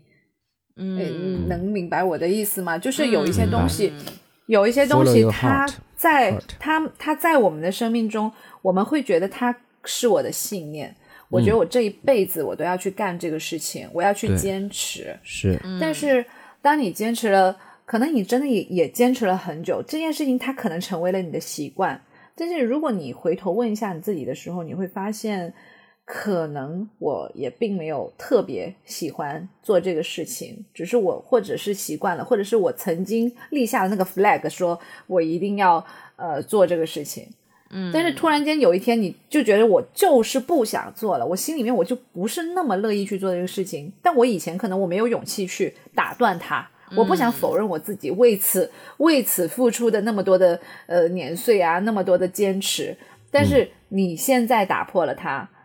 就反而是你自己心里的一种释放吧，我觉得。嗯嗯嗯，就是不愿意强求自己去做一些我不乐意的事情，我觉得不是什么坏事。只要你不会觉得说，我不看这个东西对我是有很强大的损失的，就是我不看它我很难受，呃，嗯我非常愧疚。我觉得除了就是如果没有这些东西的话，对你来说没有什么生活上的改变，你也挺快乐的，不是吗？嗯嗯嗯，就是包括在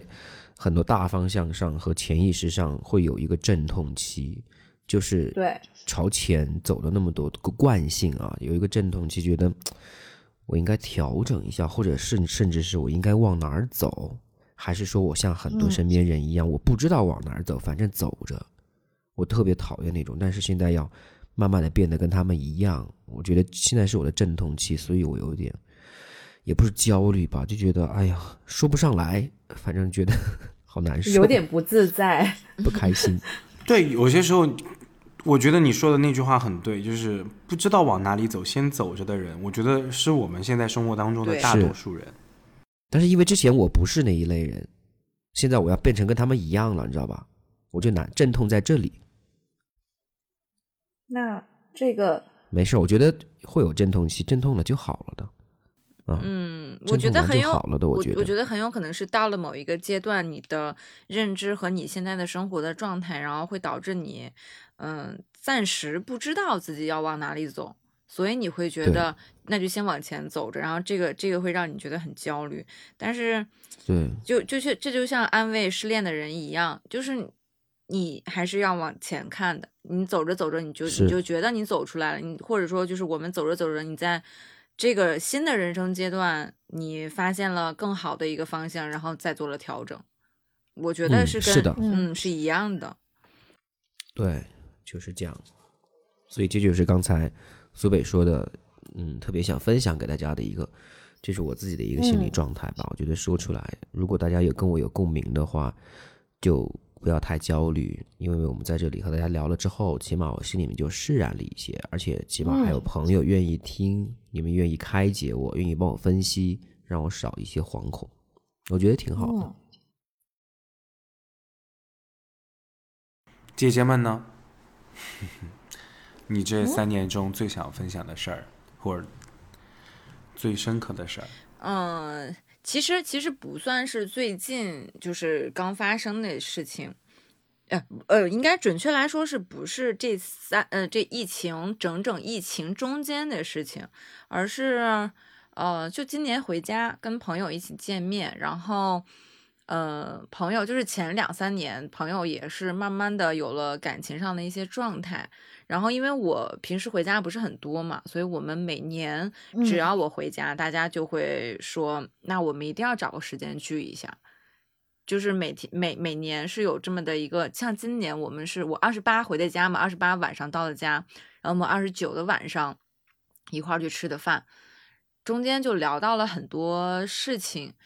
我就觉得当时还挺感慨的，因为在疫情发发生之前，我们都是。呃，最多是有，最多是结了婚，但是还没有孩子。但是等到这次再见面的时候，大家的生活都发生了很大的一个变化。像他的孩子已经两岁了，然后我们中间就聊到了说，嗯，男生女生在婚姻里的一个状态，尤其是生完孩子的一个状态。我觉得。嗯虽然我自己现在还没有孩子啊，但是我觉得，嗯，是可以分享出来的一个事情，就是对一些即将步入婚姻的，或者说一些已经步入婚姻但还暂时没有要孩子的小姐姐们，我觉得还是要有一些，嗯，更为真实的东西去分享给大家。然后我觉得是这样，嗯就是，嗯，首先是男女工作上的一个事情。我觉得这个还挺重要的。嗯，我我生孩子就是生孩子的这个这个小姐姐，她是她工作相对很稳定，然后男孩子的工作会更好一些，挣钱也更多，所以其实男孩子就会奔事业更多。从她生孩子到现在的话，大概就是基本上都是女孩在照顾，然后男孩在疫情期间也会出差，就去上海啊，或者是哪儿北京啊什么之类的地方也出差。那所有生活的这个这个照顾孩子、照顾家庭的这个事情，就变成了女方的事情。然后，嗯，我们有的时候总总是说，就是，嗯、呃，女生，你结了婚以后，你你你的关注点都是孩子了。但是其实很大程度上，这个事情是，嗯，就怎么说，就是。是共是共同决定的，不只是双方，而且还是社会上决定的。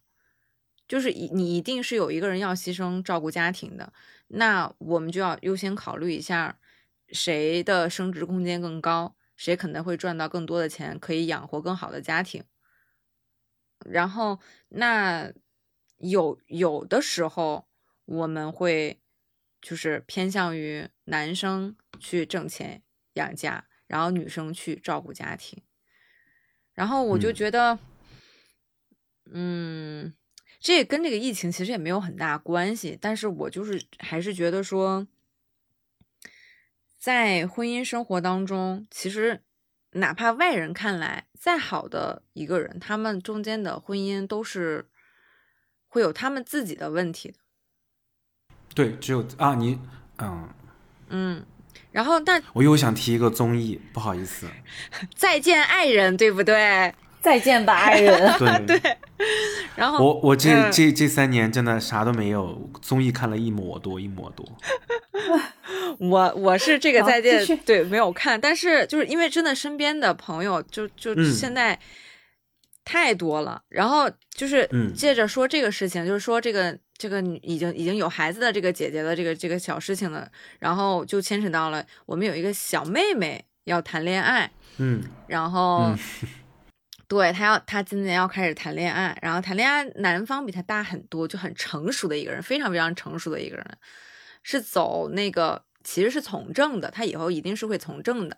所以你可以想嗯象到一个从政的，然后呃，就非常有人际人情。呃，情商的一个人跟一个比他小了六七岁的一个小妹妹谈恋爱的那个状态，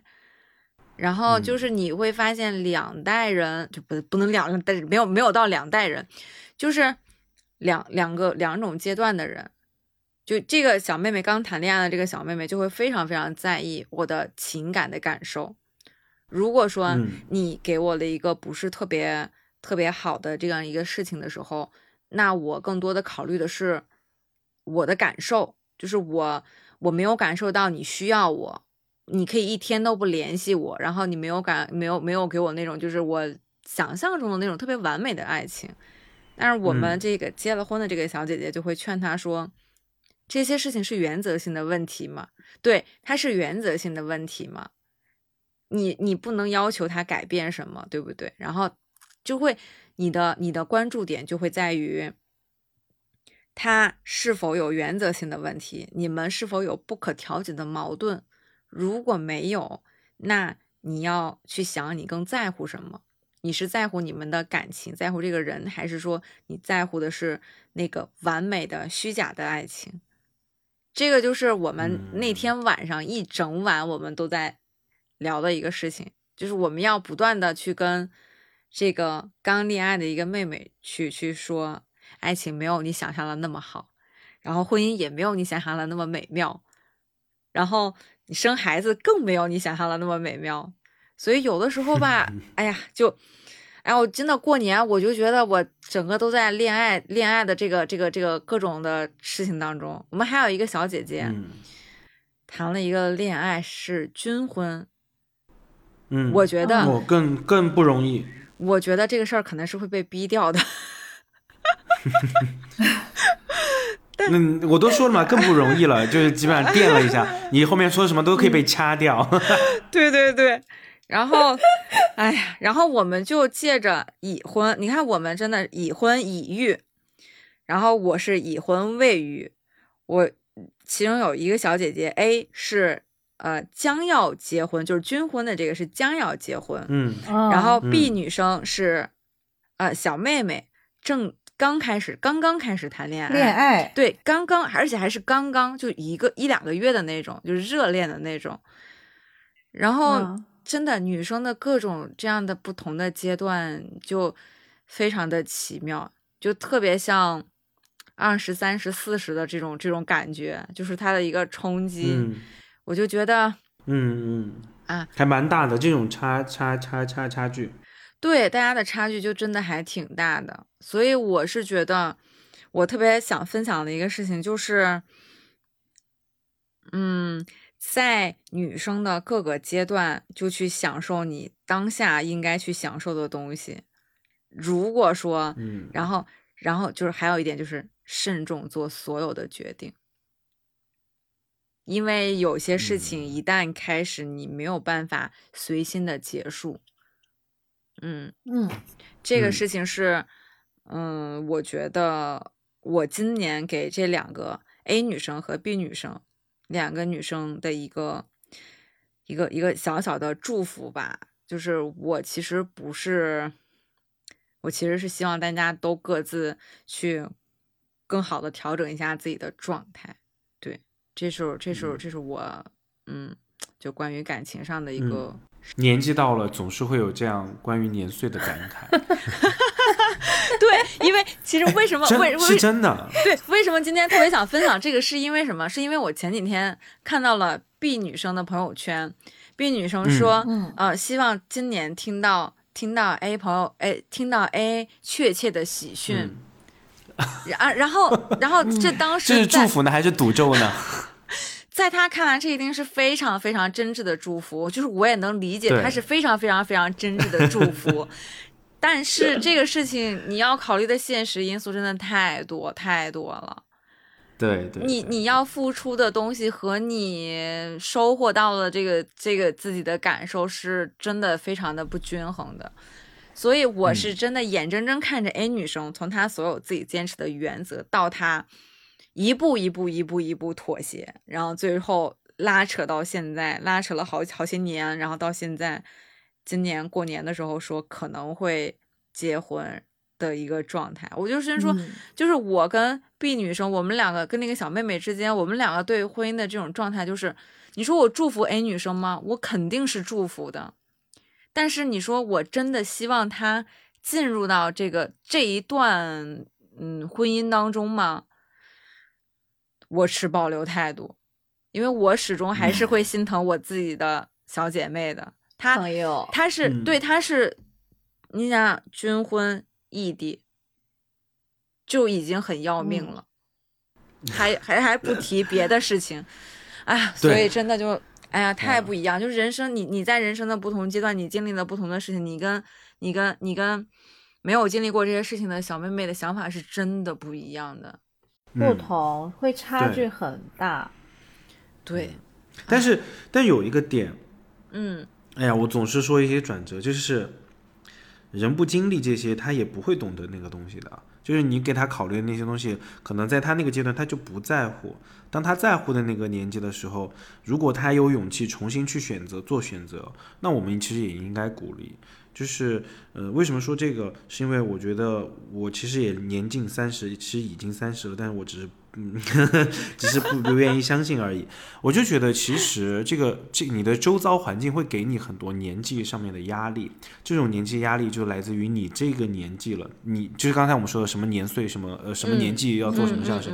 会有一个就是刻板印象和固定的这种思路。但其实每个人在任何的阶段都可以有重启的这个机会和权利。如果这一段婚姻真的就是走不下去了，那离就好了。嗯。没有什么，我我觉得哈，就是是就是这种，这种是我自己的想法，就是就好了。因为呃，我所我们生活在这个时代，包括在疫情这三年，我觉得我学会的最大的一件事情就是取悦自己，无论是身体上的，无论是心理上的，还是我的生活的质量上的，一切都从我自己出发。我觉得很自私，有些时候我以前会很讨厌利己主义这个人，但是我觉得，嗯。有些时候，利己主义人真的会尝到甜头，他的幸福感真的会比别人好。嗯，对，嗯，对。其实我觉得，虽然我，嗯嗯，我我很同意，我很同意苏北说的这个事情。其实你说，嗯，我我一直很遵循一个原则，就是我把所有的不好的事情我先告诉你，然后你去决定，你去判断这个事情到底。你自己去做决定，这个事情到底对你好不好，或者怎么样？但是你一旦做了这个决定，那我一定是支持你的。这就跟跟你的个人感情是没有关系的。那我就是你遇到什么事情，你需要帮忙或者什么之类的，那我一定是尽我所能，我去帮助你。这就是很多时候，有的时候他们会跟我说一些，比如说朋嗯男朋友或者准男友或者老公的一些一些不好的事情的时候，他们都会电都会说一句说。我好怕那谁谁谁在你心中的形象是不好的，然后我就跟他说：“我说，我我还是很分得清的，就是不管你跟我说的这些事情，他一定是带有你的主观情绪的。那我作为你的朋友，我首先是我我需要去倾听你的这些事情，我也要知道你们两个的这个状态，但是并不影响说，首先他可能是一个好人，他他是他是好人这件事情，包括他对你好这些事情，包括他可能更好的那些方面，咱们也是不否认的。所以我对他不会因为你跟我说的这些，你们两个当中有一些琐碎的事情啊，或者什么之类的，去去磨灭掉他在我心中的形象的。我我是绝对就是当你做了这个决定，当我的朋友做了这个决定，那一定是支持且愿意去相信他们两个会好的。然后所有的事情，那在以后。当你做了这个重大的决定之后，再有那些小的问题的时候，那我一定是会更向着你们两个更好的方向去去说的，而不是说我们在比如说结婚之前异地呀什么之类的这些问题去说的。嗯，所以我是我是觉得苏北说的那个是非常重要，就是人要为自己的选择负责任。你觉得当下的那个选择是你最能愉悦自己的，那就好了。我非常反正不要后悔，不要学祥林嫂。对对对对，是这样子的。嗯，人要有重新开始的勇气，或者是重新选择的勇气。我希望你你想想，这三年，你像你三你这三年相当于是重启啊，有很多行业 呃濒临这个就是淘汰或者洗牌，很多人真的就是被迫的重启了。但你会，我我相信大家也会有经历重启的这个这个经历哈。你会发现，嗯，没什么。重启了就是重启了，还是还是可以活下去，或者还是可以活得好好的。学会取悦自己，学会减少内耗也好，或者是和自己和解，学会取悦自己，那就好了。我相信每相我相信你做的每一个每一个决定或每一个东西，只要你当下觉得 OK，事后你不去纠结是否值得或者后悔，那我相信这是一个非常豁达的一种。人生观对，嗯嗯，好，嗯，木一姐要聊聊你这三年。我我我已经聊完了，该立夏了啊啊！对不起对不起，我喝的有点晕了，我刚才刚因为刚才刚刚才立立夏姐接了一下，我以为我 我那我嗯，我想想再想想。哎，那立夏姐你分享了吗？哎，我我我还没有呢。但是但是其实。其实，在你说你你们刚刚在聊这个话题之前呢，我其实想分享的是健康。但是在你聊完这个事情之后，我想聊的其实已经不再是健康，但是健康也是一个部分啊，也是可以囊囊括在我等会儿要说的这个话题里面。因为刚刚苏北他有提到自私这一点，嗯嗯，我记得我记得我小的时候。嗯，不能说小的时候，应该说再年轻一点，就是包括我刚出来工作的那几年，呃，我特别我在我的脑海里面，我的我的印象里面，自私它是一个贬义词，对，对，它一直在我的脑海里，它都是一个贬义词。但是在这几年，我觉得它应该属于一个中性词，就是我自身对它的认知。呃，因为你们也知道，我就是你们呃所说的那种在婚姻当中有重启过的人，就是我是觉得曾经的婚姻对我来说，呃，他呃，他不是不能说他限制我，而是那段婚姻让我觉得我自己成了一个很很不好的人，就是会抱怨，会就是人他都是被那种负面情绪压身的那种人，所以我是我是在这种情况下选择重重启的。那很多人就会问，就觉得说，嗯，你作为一个女人，你又又是有孩子的人哦，你为什么要做这样的选择？就包括包括刚刚我们在开始之前，小豪就问他说，呃，那对孩子会有影响吗？其实我觉得影影响是一定会有的，但是相对于上一辈人，我觉得我们这一辈人，首先我自己是一个很自私的人，就是我会觉得如果。我的孩子的妈妈是一个非常不快乐的人，是一个非常阴郁的人。就是你看这个人，你好像老是觉得有一个乌云盖在头，盖在他的头上，他都不快乐的话，我觉得这个孩子他很难快乐。对，所以，所以这是我当时愿意走出走出这一步的一个很大的原因。就是因为其实我是一个自私的人，我希望我希望在我人生未来的几十年，我可以为我自己去做选择。其实在，在这之前的那几年，我深我还没有那么深刻，就这个感觉。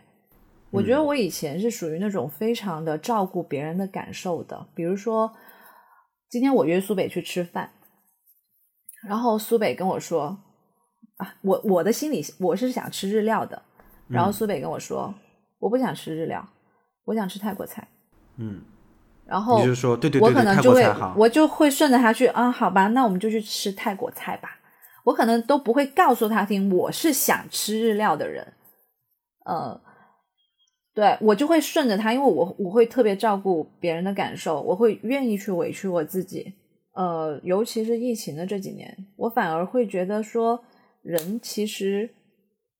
在照顾别人的感受的同时，是不能忽略自己的感受的。因为如果你连自己的感受都忽略了，首先一点，你会觉得自己是那一个不断付出的人。如果嗯别人没有给到你相应的回应的话，你会觉得我是一个受害者。我为什么付出那么多，别人却不能像我对他们那样子好？嗯然后对自己来说，它是一种变相的折磨。所以在这几年慢慢调整了自己的心态之后，我觉得做一个自私的人是一个对自己非常有益的人，就是对自己非常有意义的事情。首先，你在这一点上面你已经放过自己了，你把话说出来了之后，对于你本人而言，还有你的朋友来说，其实都是会比较轻松的。所以为什么这两年会有一种恋爱模式叫直球式恋爱，对吗？嗯嗯嗯，对，其实其实就是这种感觉，因为我们以前总会觉得说，你猜你了解我吗？你你 就是嗯你怎么对不对我花心思？包括对两性也好，就就朋友之间相处也好，我觉得这种遮遮掩掩，这种所谓的照顾他人，其实是一种非常让彼此都不舒服的一个感觉。除非是非常非常熟悉的两个人，非常了解的两个人，不然的话，呃，嗯相处起来都是都是疲惫的。嗯。所以你刚刚说到自私这一点的时候，我就突然觉得我其实应该分享这一点，嗯，很好，因为因为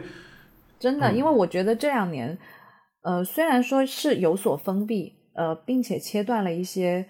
呃，以前觉得相处起来会有点，嗯、怎么说呢？麻烦也不能说麻烦哦，就是比嗯较费劲的一些关系。但是你在自己跟自己身边一些你觉得这一辈子都不会跟这些人切断联系的人相处的时候，有这一种想法的时候，反而相处起来是非常舒服的。嗯嗯，所以我我就特别想跟大家分享这一点，就是自私这件事情，它可以不是一件贬义的事情，它可以作为一种非常呃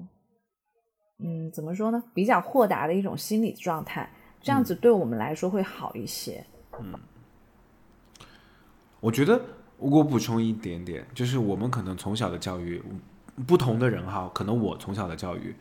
呃，要求分享，要求就是呃，学会呃，做一个让受大家喜欢的人。我相信这个这个这个社会的环境还是你看最受欢迎男主角、最受欢迎女主角、最受欢迎歌手，呃受欢迎这个词儿是大家梦寐以求想要得到的。所以很多人就分、不叫分裂，就很衍生出一种叫讨好型人格。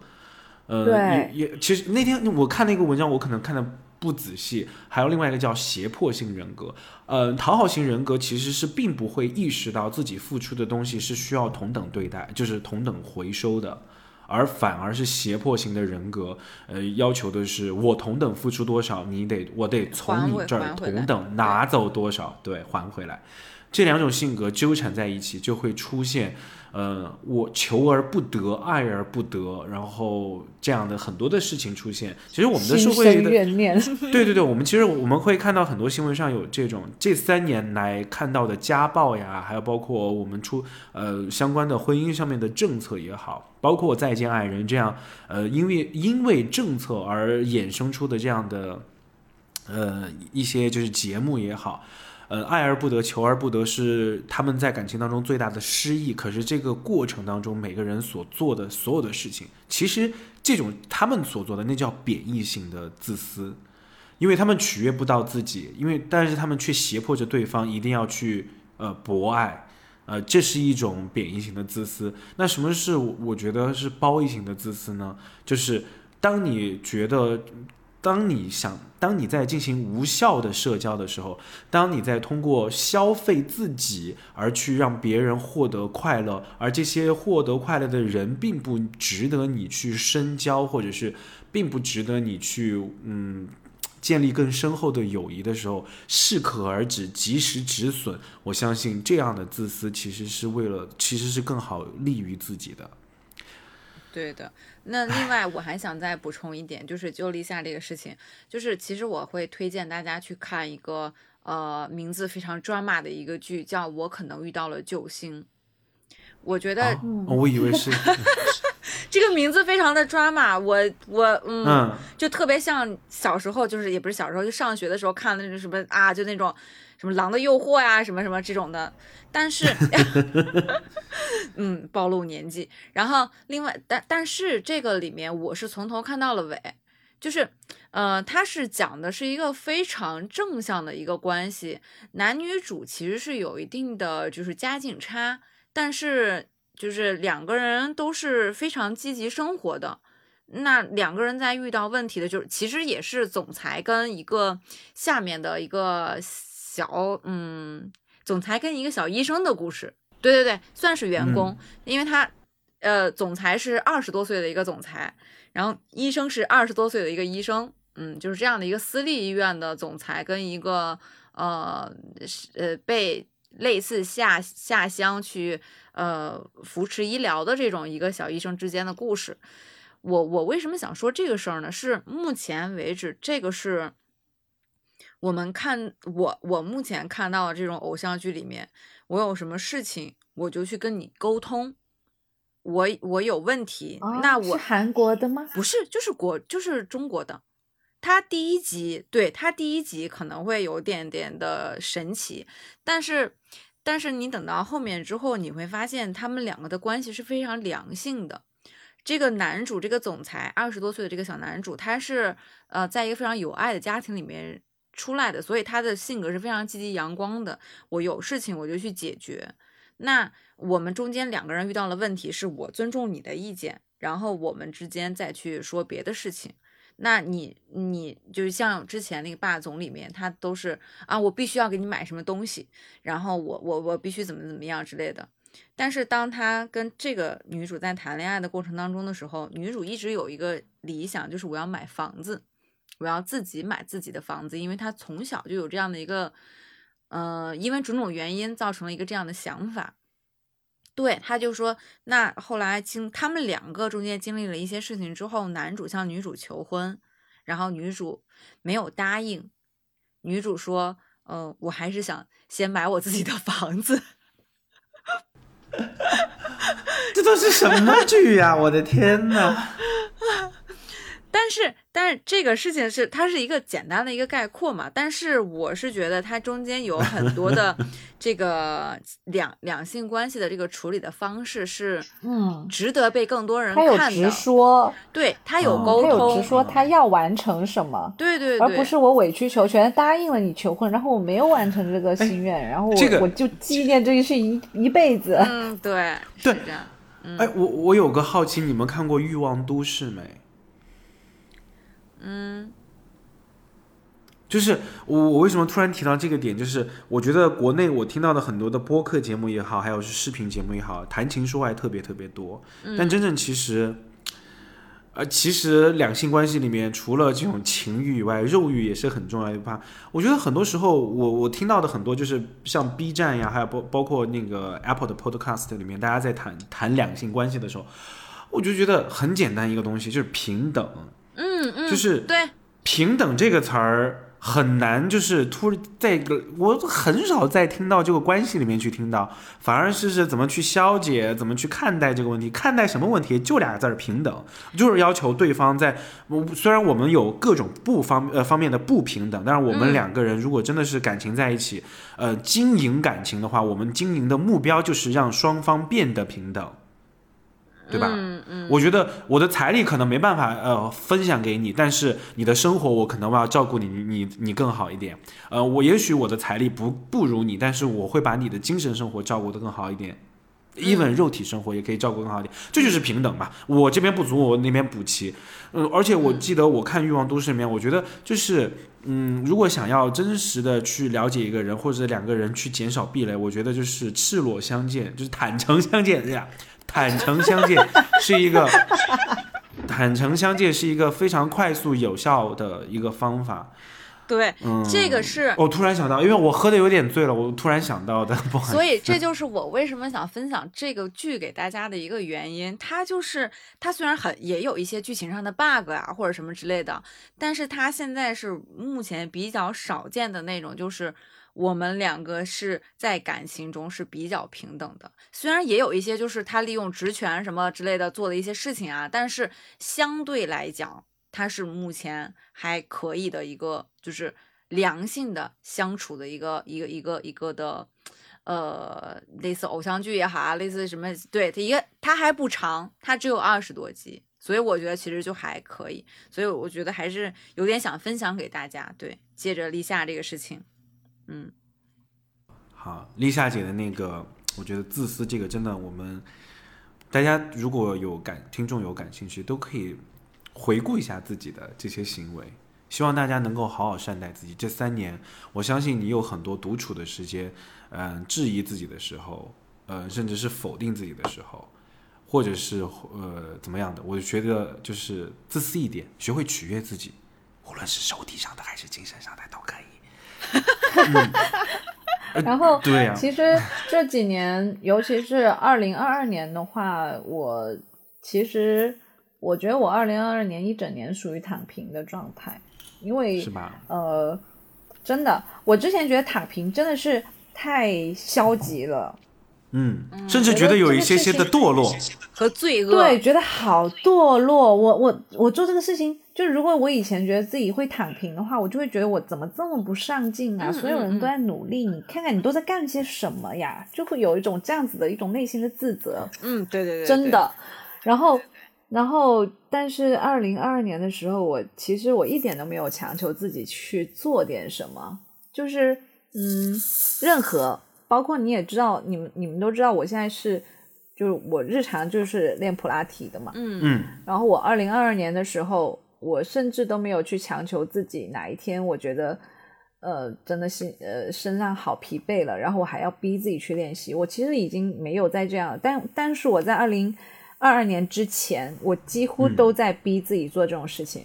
嗯呃，然后我在我在二一年的时候是拍了很多视频的，那我拍那些视频的时候，你看你看到的可能只是短短的三十秒，对对对，但是我那个视频，我我往往一个视频我要拍可能就是八九次是最少的，就是我每拍完一次，我会回头看哪里不好的，然后我下一次做我就再做出来，所以我可能拍那个视频我就花去了两个小时，不断的在做那些动作，嗯，太强迫自己了，然后等到这个。嗯。对我就强迫自己去一定要把这个事情做好。嗯。但是其实等到二零二二年，我再回头看我二零二一年的那些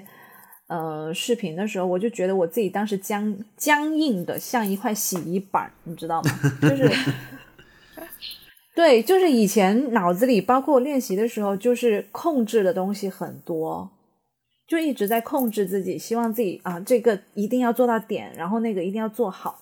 但是到了二二年的时候，我反而整个人是松弛的，就是我一直在调整我自己的状态。我在因为我的我的店是在二零二二年三月份的时候收店的，嗯其实收掉了之后，我曾经有一个月，我是觉得我非常彷徨。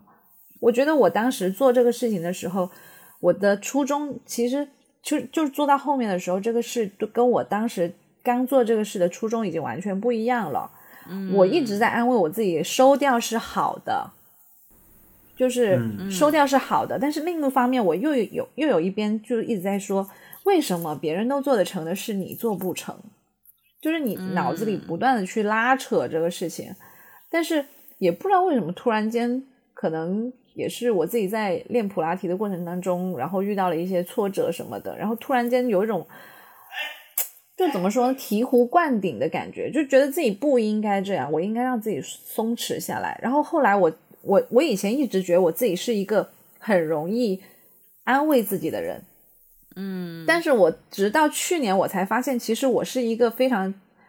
紧张的人。我才意识到，原来我二一年做的很多事情都在强迫自己，就是控制自己。直到二二年我，我意识到这一点之后，我就开始慢慢的尝试让自己变得柔软一点。这个柔软不只是说，呃，身体的柔软性，然后还有精神的柔软性，就是还有一些对待事物的时候，你也会变得比较柔软。就是觉得嗯、没关系啊，那这样就这样吧。就以前可能会因为一些小事，精神很紧绷，然后就会有点很容易生气。但是在去年之后，会觉得很多事情真的很不配让我生气，就会有那种感觉，你知道吗？包括包括我们自己去练习，当我做这个动作，我觉得我做不好的时候，我已经不会去苛责我自己，我为什么做不好呢？不会再有这种感觉。嗯、反而反而自己慢慢的已经接受了一些，呃，一些曾经的强迫自己，嗯，强迫自己做了之后的那种反弹感，就应该怎么说，有点像开枪之后的那种后坐力，它其实是伤害了自己的。然后当你把这种东西卸掉了之后，反而觉得身心很舒畅。嗯，所以我，所以我去年一整年，我觉得我都在躺平，就想啊，好收了就收了吧，反正我也不想干别的事情，先先休息一下吧。好，哎呀，我有一点懵了。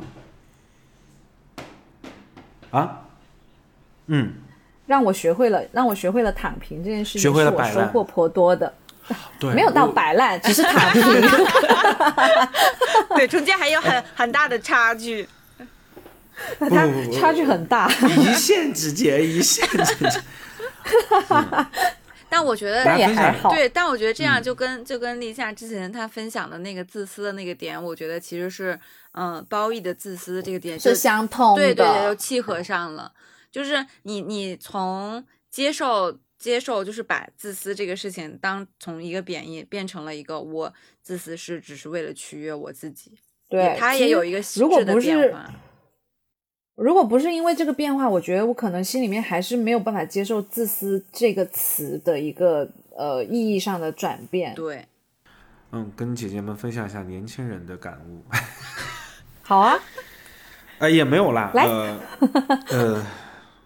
哎，我想说，二零二二年就是是我咒骂的年份里面最多的。我其实做销售，销售就会逼自己，不仅逼自己，还要逼客户。所以其实我二零二零二零年的时候，我逼自己二一二零二零年的时候，我是其实我以为我在这个职业岗位上可以快速的获得成功，过后就可以快速的跳往下一个阶段。可是，一下子的疫情来，其实打乱了大部分的节奏，好像市场上也没有就是在开放新的职位，甚至是有些动荡，哎，我就退缩回来。当然我不认命，所以二一年我非常非常努力的做很多很多的事情，然后去争取我我争取机会，争取我的成绩，争取我的客户，争争取订单。这个过程当中，其实“争取”这个词儿，其实就充满了火药味，和很多人都会产生摩擦，甚至是会去做让人讨厌的事情。呃，二零二二年的时候，呃，一下子就泄劲儿了，因为你那一年攒的那个劲儿，好像在新的新的一年没有迎来任何的变化和开端。嗯，呃，我我知道哈，我是一我我本人就是一个就是没有那么坚持的人，我不能坚持一年、两年、三年、四年、五年去做同一件事情。但是，呃，想挣钱这个事儿，我坚持了有十多年了。对，我就是想挣钱，因为我觉得我的能力可以获得一个更多就是收入的职位，我为什么要在这里面再重复机械的做同样的工作？所以，二零二二年的时候，我有个我有一个同事大病初愈回来，分享了很多他对生活、他的孩子、他的父母、他中年的困境，他在这个困境当中如何的让自己心里面少一少少一些负担，而且而且今年我就是把这个老的房子装修了嘛，装修的时候就会去挑选款式，怕担心嗯挑选设计，然后怕怎么怎么样，就有很多焦虑。我的这个刚大病初愈的同事，他其实也在装修房子，他就很豁达，这个产品嗯好看买，哎这个哎便宜买。就好像他好像没有遇到我，比如说买个空调要研究工艺，要研究这个什么什么背后的技术，哎，看一看哪一家更强。就包括很多的时候，很多顾客买手机看这家评测，看那家评测，哎，这家有减配，哎，那一家的屏幕不怎么好，有用吗？你就是拿来用，你就是拿来玩游戏。如果它能保证你玩游戏玩的开心就够了呀。你只需要选一个你觉得合适的价位的，呃，觉得你喜欢的。产品就好了，包括我自己回到我工作当中，你努力去争取这个成绩，能给你带来更多的收入吗？我的至少我现在这个职位里面，我是拿死工资的，我多挣一笔订单和少挣一笔订单一样的价格，就是我这个，就我我就是这样子的呀。你去争取的那些东西所带来的所谓的成就感。很快就会烟消云散，甚至在你不如意的时候，他还反过来会当着你面嘲笑你。你看，你做了这么多成绩，你有什么能？你你你还不是一样的，就是一个销售。呃，对，所以那个时候内耗真的很重。哎，第二，嗯，过了很久哈，就是疫情第一轮我们被封控的时候，我就学会了躺着的人生，躺着的生命，哎，躺平了。我甚至一度在我们公司业务特别繁忙的时候，我出现了，我只是把键盘手手放在键盘上面，两眼一闭在那儿眯了有将近一两个小时的时候，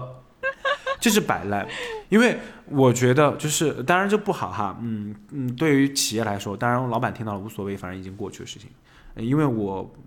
觉得我做出的做出的所有的努力没有得到我。预期当中的回报，这就其实叫什么？刚才我们说到胁迫性，就是我一定我付出这么多，我一定要从你这儿拿回来多少。但是你会，但是真正听到我我们那个同事讲他的生病的过程，你再去看你周围的这些领导同事，他们都是活生生的人，他们真的也只是为了自己这份工作努力的在耕耘。他跟你去讲什么理想什么的，那都是空了吹，他没有办法左右你。他也没有办法提供你更多的资源，你应该去找能给你资源的人去跟他谈理想，跟他谈你有多么不容易。我是所以呃，从工作上面，我今年最我去年最大的收获就是，嗯，就是学会从容淡然的看待你工作当中的所有的冲突和矛盾以及不如意。反而你会发现，工作当中有很多充满亮点的事情突然冒到你的眼前。比如说，哎，时不时的有一个你维持了很久的有趣的顾客，他今天买了很大一笔的订单，或者是你会发现，哎，工作当中的某个同事非常非常的有趣，而且这个人生活当中可以给你带来很多有用的一些信息。这是从工作。生活上，其实我本来今天我们其实我自己很想讨论，就是关于死亡的这样的一个话题的。但是我相信，其实这太过于沉重。但是我去年成都比较魔幻，成都有一有一轮就是风控是在限电的这个环境当中。呃，我一个啊，我知道，对我家里面的一个就是呃嗯。怎么说呢？就是应该是市郊的一个阿姨，然后因为限电，她这一辈子也很很苦哈。然后她因为热，因为嗯重度中暑，然后就离世了。嗯，然后我的家，我家里面有一个家人长辈，嗯，因为呃癌症的复发，然后再加上感染了新冠，非常非常痛苦的也离开了。所以去年那一年，从工作上面我获得的仅少的欣慰，呃，完全被生活当中的这些什么装修呀、家庭的，觉得你三十岁了的，就是催婚逼迫，认为你需要怎么样的一些情况，以及呃家里面人的一些离世，我其实是很很难受以及很痛苦的。但是我还是过得很快乐的。很大一点就是，嗯，真的可以跟这些嗯痛苦的事情。就是当二零二三年来的时候，好好的做个道别。嗯，我的我我我的家人离开的时候，我觉得他特别特别厉害的一点，我就一切都往好了看。他说他因为那个时候长辈就是面容枯槁嘛，因为他也癌症复发，很瘦，非常瘦削。他没有邀请所有的孙辈或者是侄子辈们去看望他，因为他觉得他一生要强，他觉他一生要强，他觉得那个时刻不希望别人看到他脆弱的那一面。那个样子，对，所以。嗯，在就是我不知道去年有一部剧叫《三月有了新工作》，正好讲了关于嗯，呃，我了解就那也是老嗯，就是家长们他们聊天聊到的，就是嗯，我这个长辈的子女就是按照老人的要求，嗯，给他就是尽量的让他的面色变得更红润一些，希望是精精神神的，呃，跟他来时、就是跟他在时一样。哎，所以那那一场我们看的时候，大家都就觉得他好像是解脱，因为我妈妈在讲说他真的太痛苦了，这个这个病本身，这个病哈就本身给他带来了身体上极大的苦难，再加上新冠的这个感染过后，他整个人整个人的所有的系统都已经在慢慢的关闭了，所以他太痛苦了，所以这是一种解脱。另外一个就是我们家里面的那个世交的那个阿姨，阿姨是因为女自己的子子女哈得了抑郁症过后就很早早早就离世了，所以她自己一个人在过，所以其实没有什么牵挂，嗯，她活的自己也非常的拮据，但她其实不缺钱，但嗯，这一他就草草的走过了，所所以嗯，我们家里面的人会觉得非常替他不值，嗯。就是两两个人的人生，两个两个家庭的结果，所以给我了很大的想法，就是一定要学会取悦自己，拮据贫苦的过。如果自己过的是开心的、满足的、富足的，呃，自己觉得是富足的，那就好。因为不是所有人都有那么多的收入，包括前段时间成都有热搜，成都平均工资一万，我了，我真的想骂成都了。没有大家想象中那么好。成都所有的美食，什么东西都你都可以带得走，淘宝都可以买，但你带不走的就是成都人的那份豁达。我说实话，所以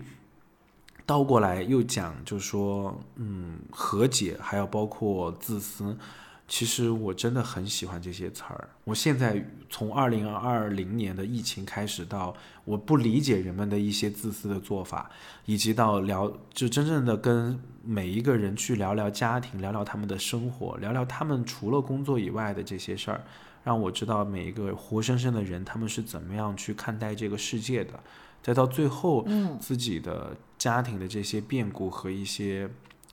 就是交流，我真的觉得。呃，和自己和解，哪怕是孤独，那也是一种幸福。嗯，孤独是一场修行啊。哎，修行都不算了，那 我就觉得。但是人其实更多的时候还是跟自己去做沟通的，因为有一些事情你没有办法跟。嗯，身边的人讲呀，包括嗯，哪怕你最近的，你你的你的你的父母，你的你的你的男女朋友，或者你你你的爱人什么之类的，你没有办法跟他讲的，很多时候还都是你自己。所以真的自洽非常的重要，一个是和解，一个是自洽。我觉得，我觉得这两个词都是，哎，让自己过得舒适的非常重要的词汇。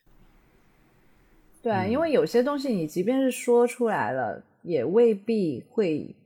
被理解，对，甚至可能增加了误解之后，你会更难受。对，还有一点就是，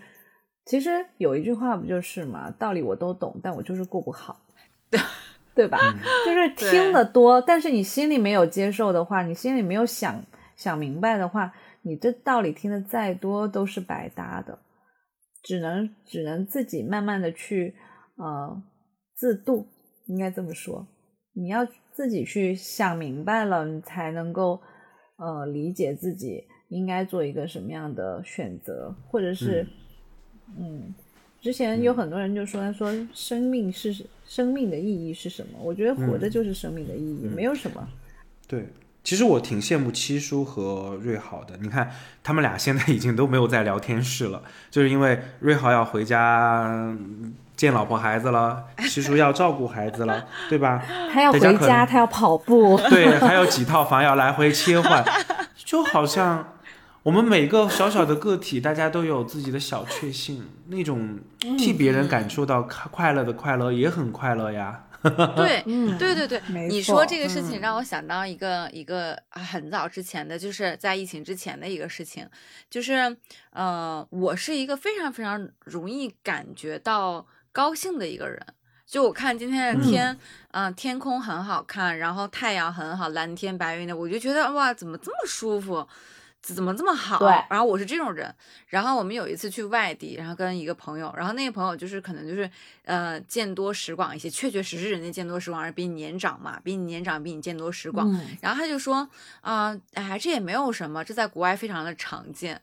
然后我当时没有反驳他，但是我在心里说，那我看到也很高兴啊，我不管在哪里看到他，我都很高兴。嗯，嗯，我觉得这种高兴就是你自己发自内心的高兴就可以了。你觉得身边的人，你觉得身边人的高兴，身边人哎有一个好的工作，哎有一段好的婚姻或者怎么样的，哪怕是今天的天很好，风很轻，温度很好，你觉得这很幸福，这些细小的幸福才是。真正让你能感受到幸福的东西，你说巨大的幸福，这个巨大的幸福到底是哪个幸福呢？金榜题名还是怎么样呢？那个幸福跟你实实在在的每一天感受到了幸福，哪个其实更重要了？如果让你选，你会选择哪一个呢？选小确幸啊，因为小确幸是随时可能都会发生的，但巨大的幸福，你人生当中只有几次呢？对，所以这就是这也是我的想法，就是我首先我要嗯感受到，我我保有一颗很包容、很温柔的心去面对这个世界的时候，我觉得那个时候我是很幸福的，因为那个很简单的一点变化都能让你觉得幸福。我觉得这个是让人嗯提高幸福能力的很好的一个方式。当我们自己跟自己和嗯解，然后你嗯自洽了之后，嗯你就会觉得，哦，生活中的这一点都是一个很幸福、很细小的点，那我们就会就很容易感觉到幸福。嗯，以前我们经常讲什么？哎，嗯，你说，你说你说，我有点晕了。嗯 我其实刚刚是想说，其实木一这种就是说，就是那种闻到了花香的人，啊，所以他会觉得花很美，哦，嗯对，说起美，世界就很美，吧？对对，我想补充一下，我们经常被教导，就是说要有一个发现美的眼睛，这是一种能力。当你学会在生活当中去找小确幸的时候，你就拥有了一个会获得幸福的能力。当你的这个能力足够强大，你就能获得你想要的幸福。对，而且你的这种能力，你的这种能力是可能会感染到你身边的人的。所以为什么很多人他比较愿意靠近那种充满哦阳光的人，对，就是能量满满的人。有一些人经常看到看到，就是嗯，按按照私心来讲的话，我也是确实不喜欢靠近那种好像永远都是阴阴沉沉的，好像什么都没有办法让他快乐的人。我觉得这样的话，其实尤其如果自己内心还是够豁达的话，你会觉得也还行，我能跟他相处。但是如果长时间，我觉得这样待着的话，其实是也是会被就被影响的。嗯所以我觉得人嗯豁达一点的话，其实收获的东西会更多，虽然可能刚开始有一点难。嗯嗯，对，我觉得人是有一个情感的一个极限值的，像我自己也是，嗯我我会有一个情感极限值，就是呃，我可以接受你跟我说好几次，呃，你同样的事情，然后你同样的感受，就有点类，有一点点类似祥林嫂的那种抱怨，我是可以忍受你在嗯一定一段阶段里面，你你出现这种状态，因为你可能遇到了人生的一些很什么什么事情，那我是可以理解，我也可以接受，我也可以开导你，我也可以陪伴你。但是当我做了很多，我不能接受你走不出来。对，是这样子的，就是我如果我我付出了我的情感，然后提供给你我的情感的这些支持也好，然后包括方法也好，嗯包括陪伴也好什么之类的，但是你依然在纠结在这一块儿当中的时候，那我觉得到一定的时限的时候，我就没有办法再去跟你说那些事情了。那我可能就是你在说这些事情的时候，我就我就不会再回应了。这就是我的一个情感极限值就在这儿了。所以我有的时候会会遇到一些朋友，就是可能有一段时间里面关系特别的好，但是过了这个时间之后，你就会觉得身心疲惫。嗯，所以我嗯嗯，就像你说的，个人私心也好，或者怎么样也好，那我也确实是愿意更接近那种，就是相对来讲他更乐观，他更积极向上一些。就包括我年后见了这个朋友，就是身兼 N 多职，但是依然能量满满，一直在往前冲的这种人，我觉得这种人就是你你你靠近他，你就会有满满的能量，你想要跟着他往前走，你想要你会觉得说。他的那种能量不是说我你会觉得自卑或者怎么样，他那种能量是真真切切的温暖到你，感染到你，让你想要发自内心的跟着他走。我觉得这个能力真的太重要了。但有一说一哈，其实我希望大家都做一个有非常能量满的人。如果是靠吸取他人，有有一天你会发现这个人会被你吸干了。是的，所以现在就是呃，你也要你，但是我是觉得说，如果说你是一个非常就是正向情绪的人的话，你受到这个影响之后，你自己也会变得很阳光。对，嗯，就是就我觉得这种东西还是靠你个人的吸呃吸收。有一些人他接受了这种，就是接触了这种人之后，他会觉得说啊，我被他带动了。对对对对，但是还。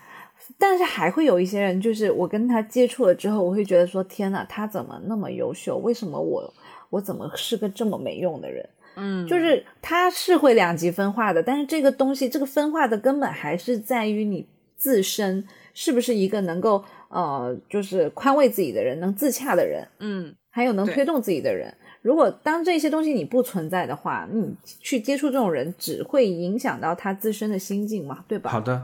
好。嗯，我觉得时间也差不多了。我估计七叔收拾完孩子也累了。呃，瑞豪肯定就是 正在愁他是哪一个房子里去安然入睡。所以，嗯，我们三个跟大家结个尾。嗯，首先就是我真的很开心，很开心能够再次听到大家的声音，也听到大家其实，在经历这两三年的时间里面，还是那么的阳光。还是那么的充满了朝气，很喜欢，真的很喜欢再次跟大家在这样的一种环境里面去聊一聊自己的感想和自己的收获。也许我们可能让听众朋友们感到了陌生，但我们陌生人永远都在和大家继续的陪伴。嗯，哎，俊妈又。俊俊妈应该没有听到我们开始自行在结尾了吧？他可能根本不在乎，我跟你说。好嘞，不，俊妈俊妈在十点十二的时候发了一个表情，说注意你的措辞。然后我就刚才在想，在倒，咱们当时说了啥？我们有好多都不能播。嗯，其实我想说的就是，嗯，现在二零二三年嘛。然后咱们的这个疫情也过去了，基本上应该说现在大家状态都很平稳了。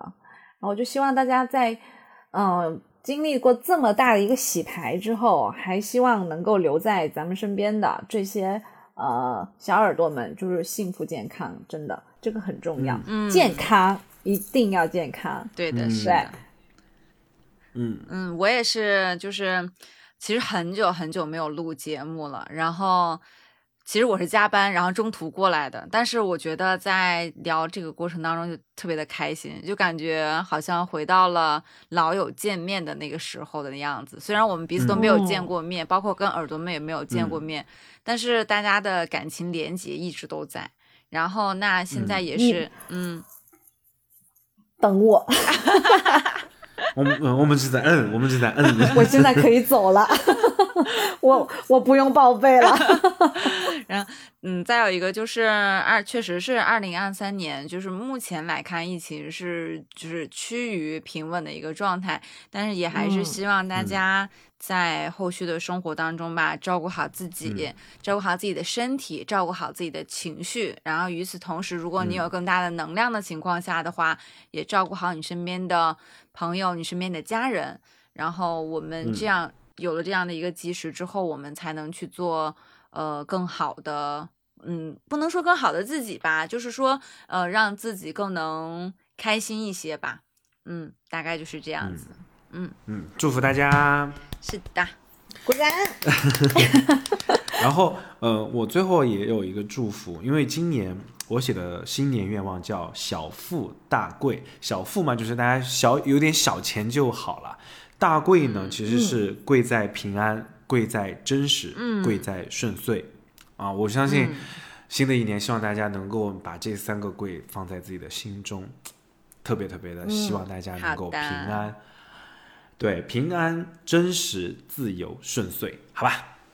好的，好，好谢谢大家。我们这边是呃，我们这边是我们这里是陌生人旗下的播客节目，来都来了。我们是一个开放型话题的播客节目，也欢迎有嗯，也欢迎有故事的耳朵成为我们的嘉宾，一起聊聊你的故事。直接在我们的微信公众号留言，或者联系小莫陌生人微信公众号 ID 是 i m o i m o。或搜索“陌生人”。当你看见两颗红色小药丸图标，点击关注即可成为我们的耳朵。陌生人是声音的声，不是生猴子的生哦。小莫的个人微信号是 i m o o f m。来都来了，我们以后再继续聊点什么。收听陌生人的播客节目，哇，这个口播好长呀，但是很怀念。苹果 iOS 用户，我们推荐使用自带的播客 Podcast，打开播客，直接搜索“陌生人”。你当你看见两颗红色小药丸，点击订阅即可，也不要忘记给我们五星好评。安卓及其他设备用户可以通过喜马拉雅、网易云音乐、QQ 音乐等平台搜索到我们。具体方式可关注陌生人微信公众号 IMO IMO。好的，谢谢大家，也谢谢不在的七叔还有瑞豪。嗯，希望俊妈在接下来快速的，我们可以整理一些新的一些话题跟大家来分享。也谢谢大家，嗯，这么掏心窝子的花了这么长时间去分享自己的收获，哇，真的恍若隔世呀！确实，确实是。希望的，希望大家都好好的，希望大家都好好的，啊。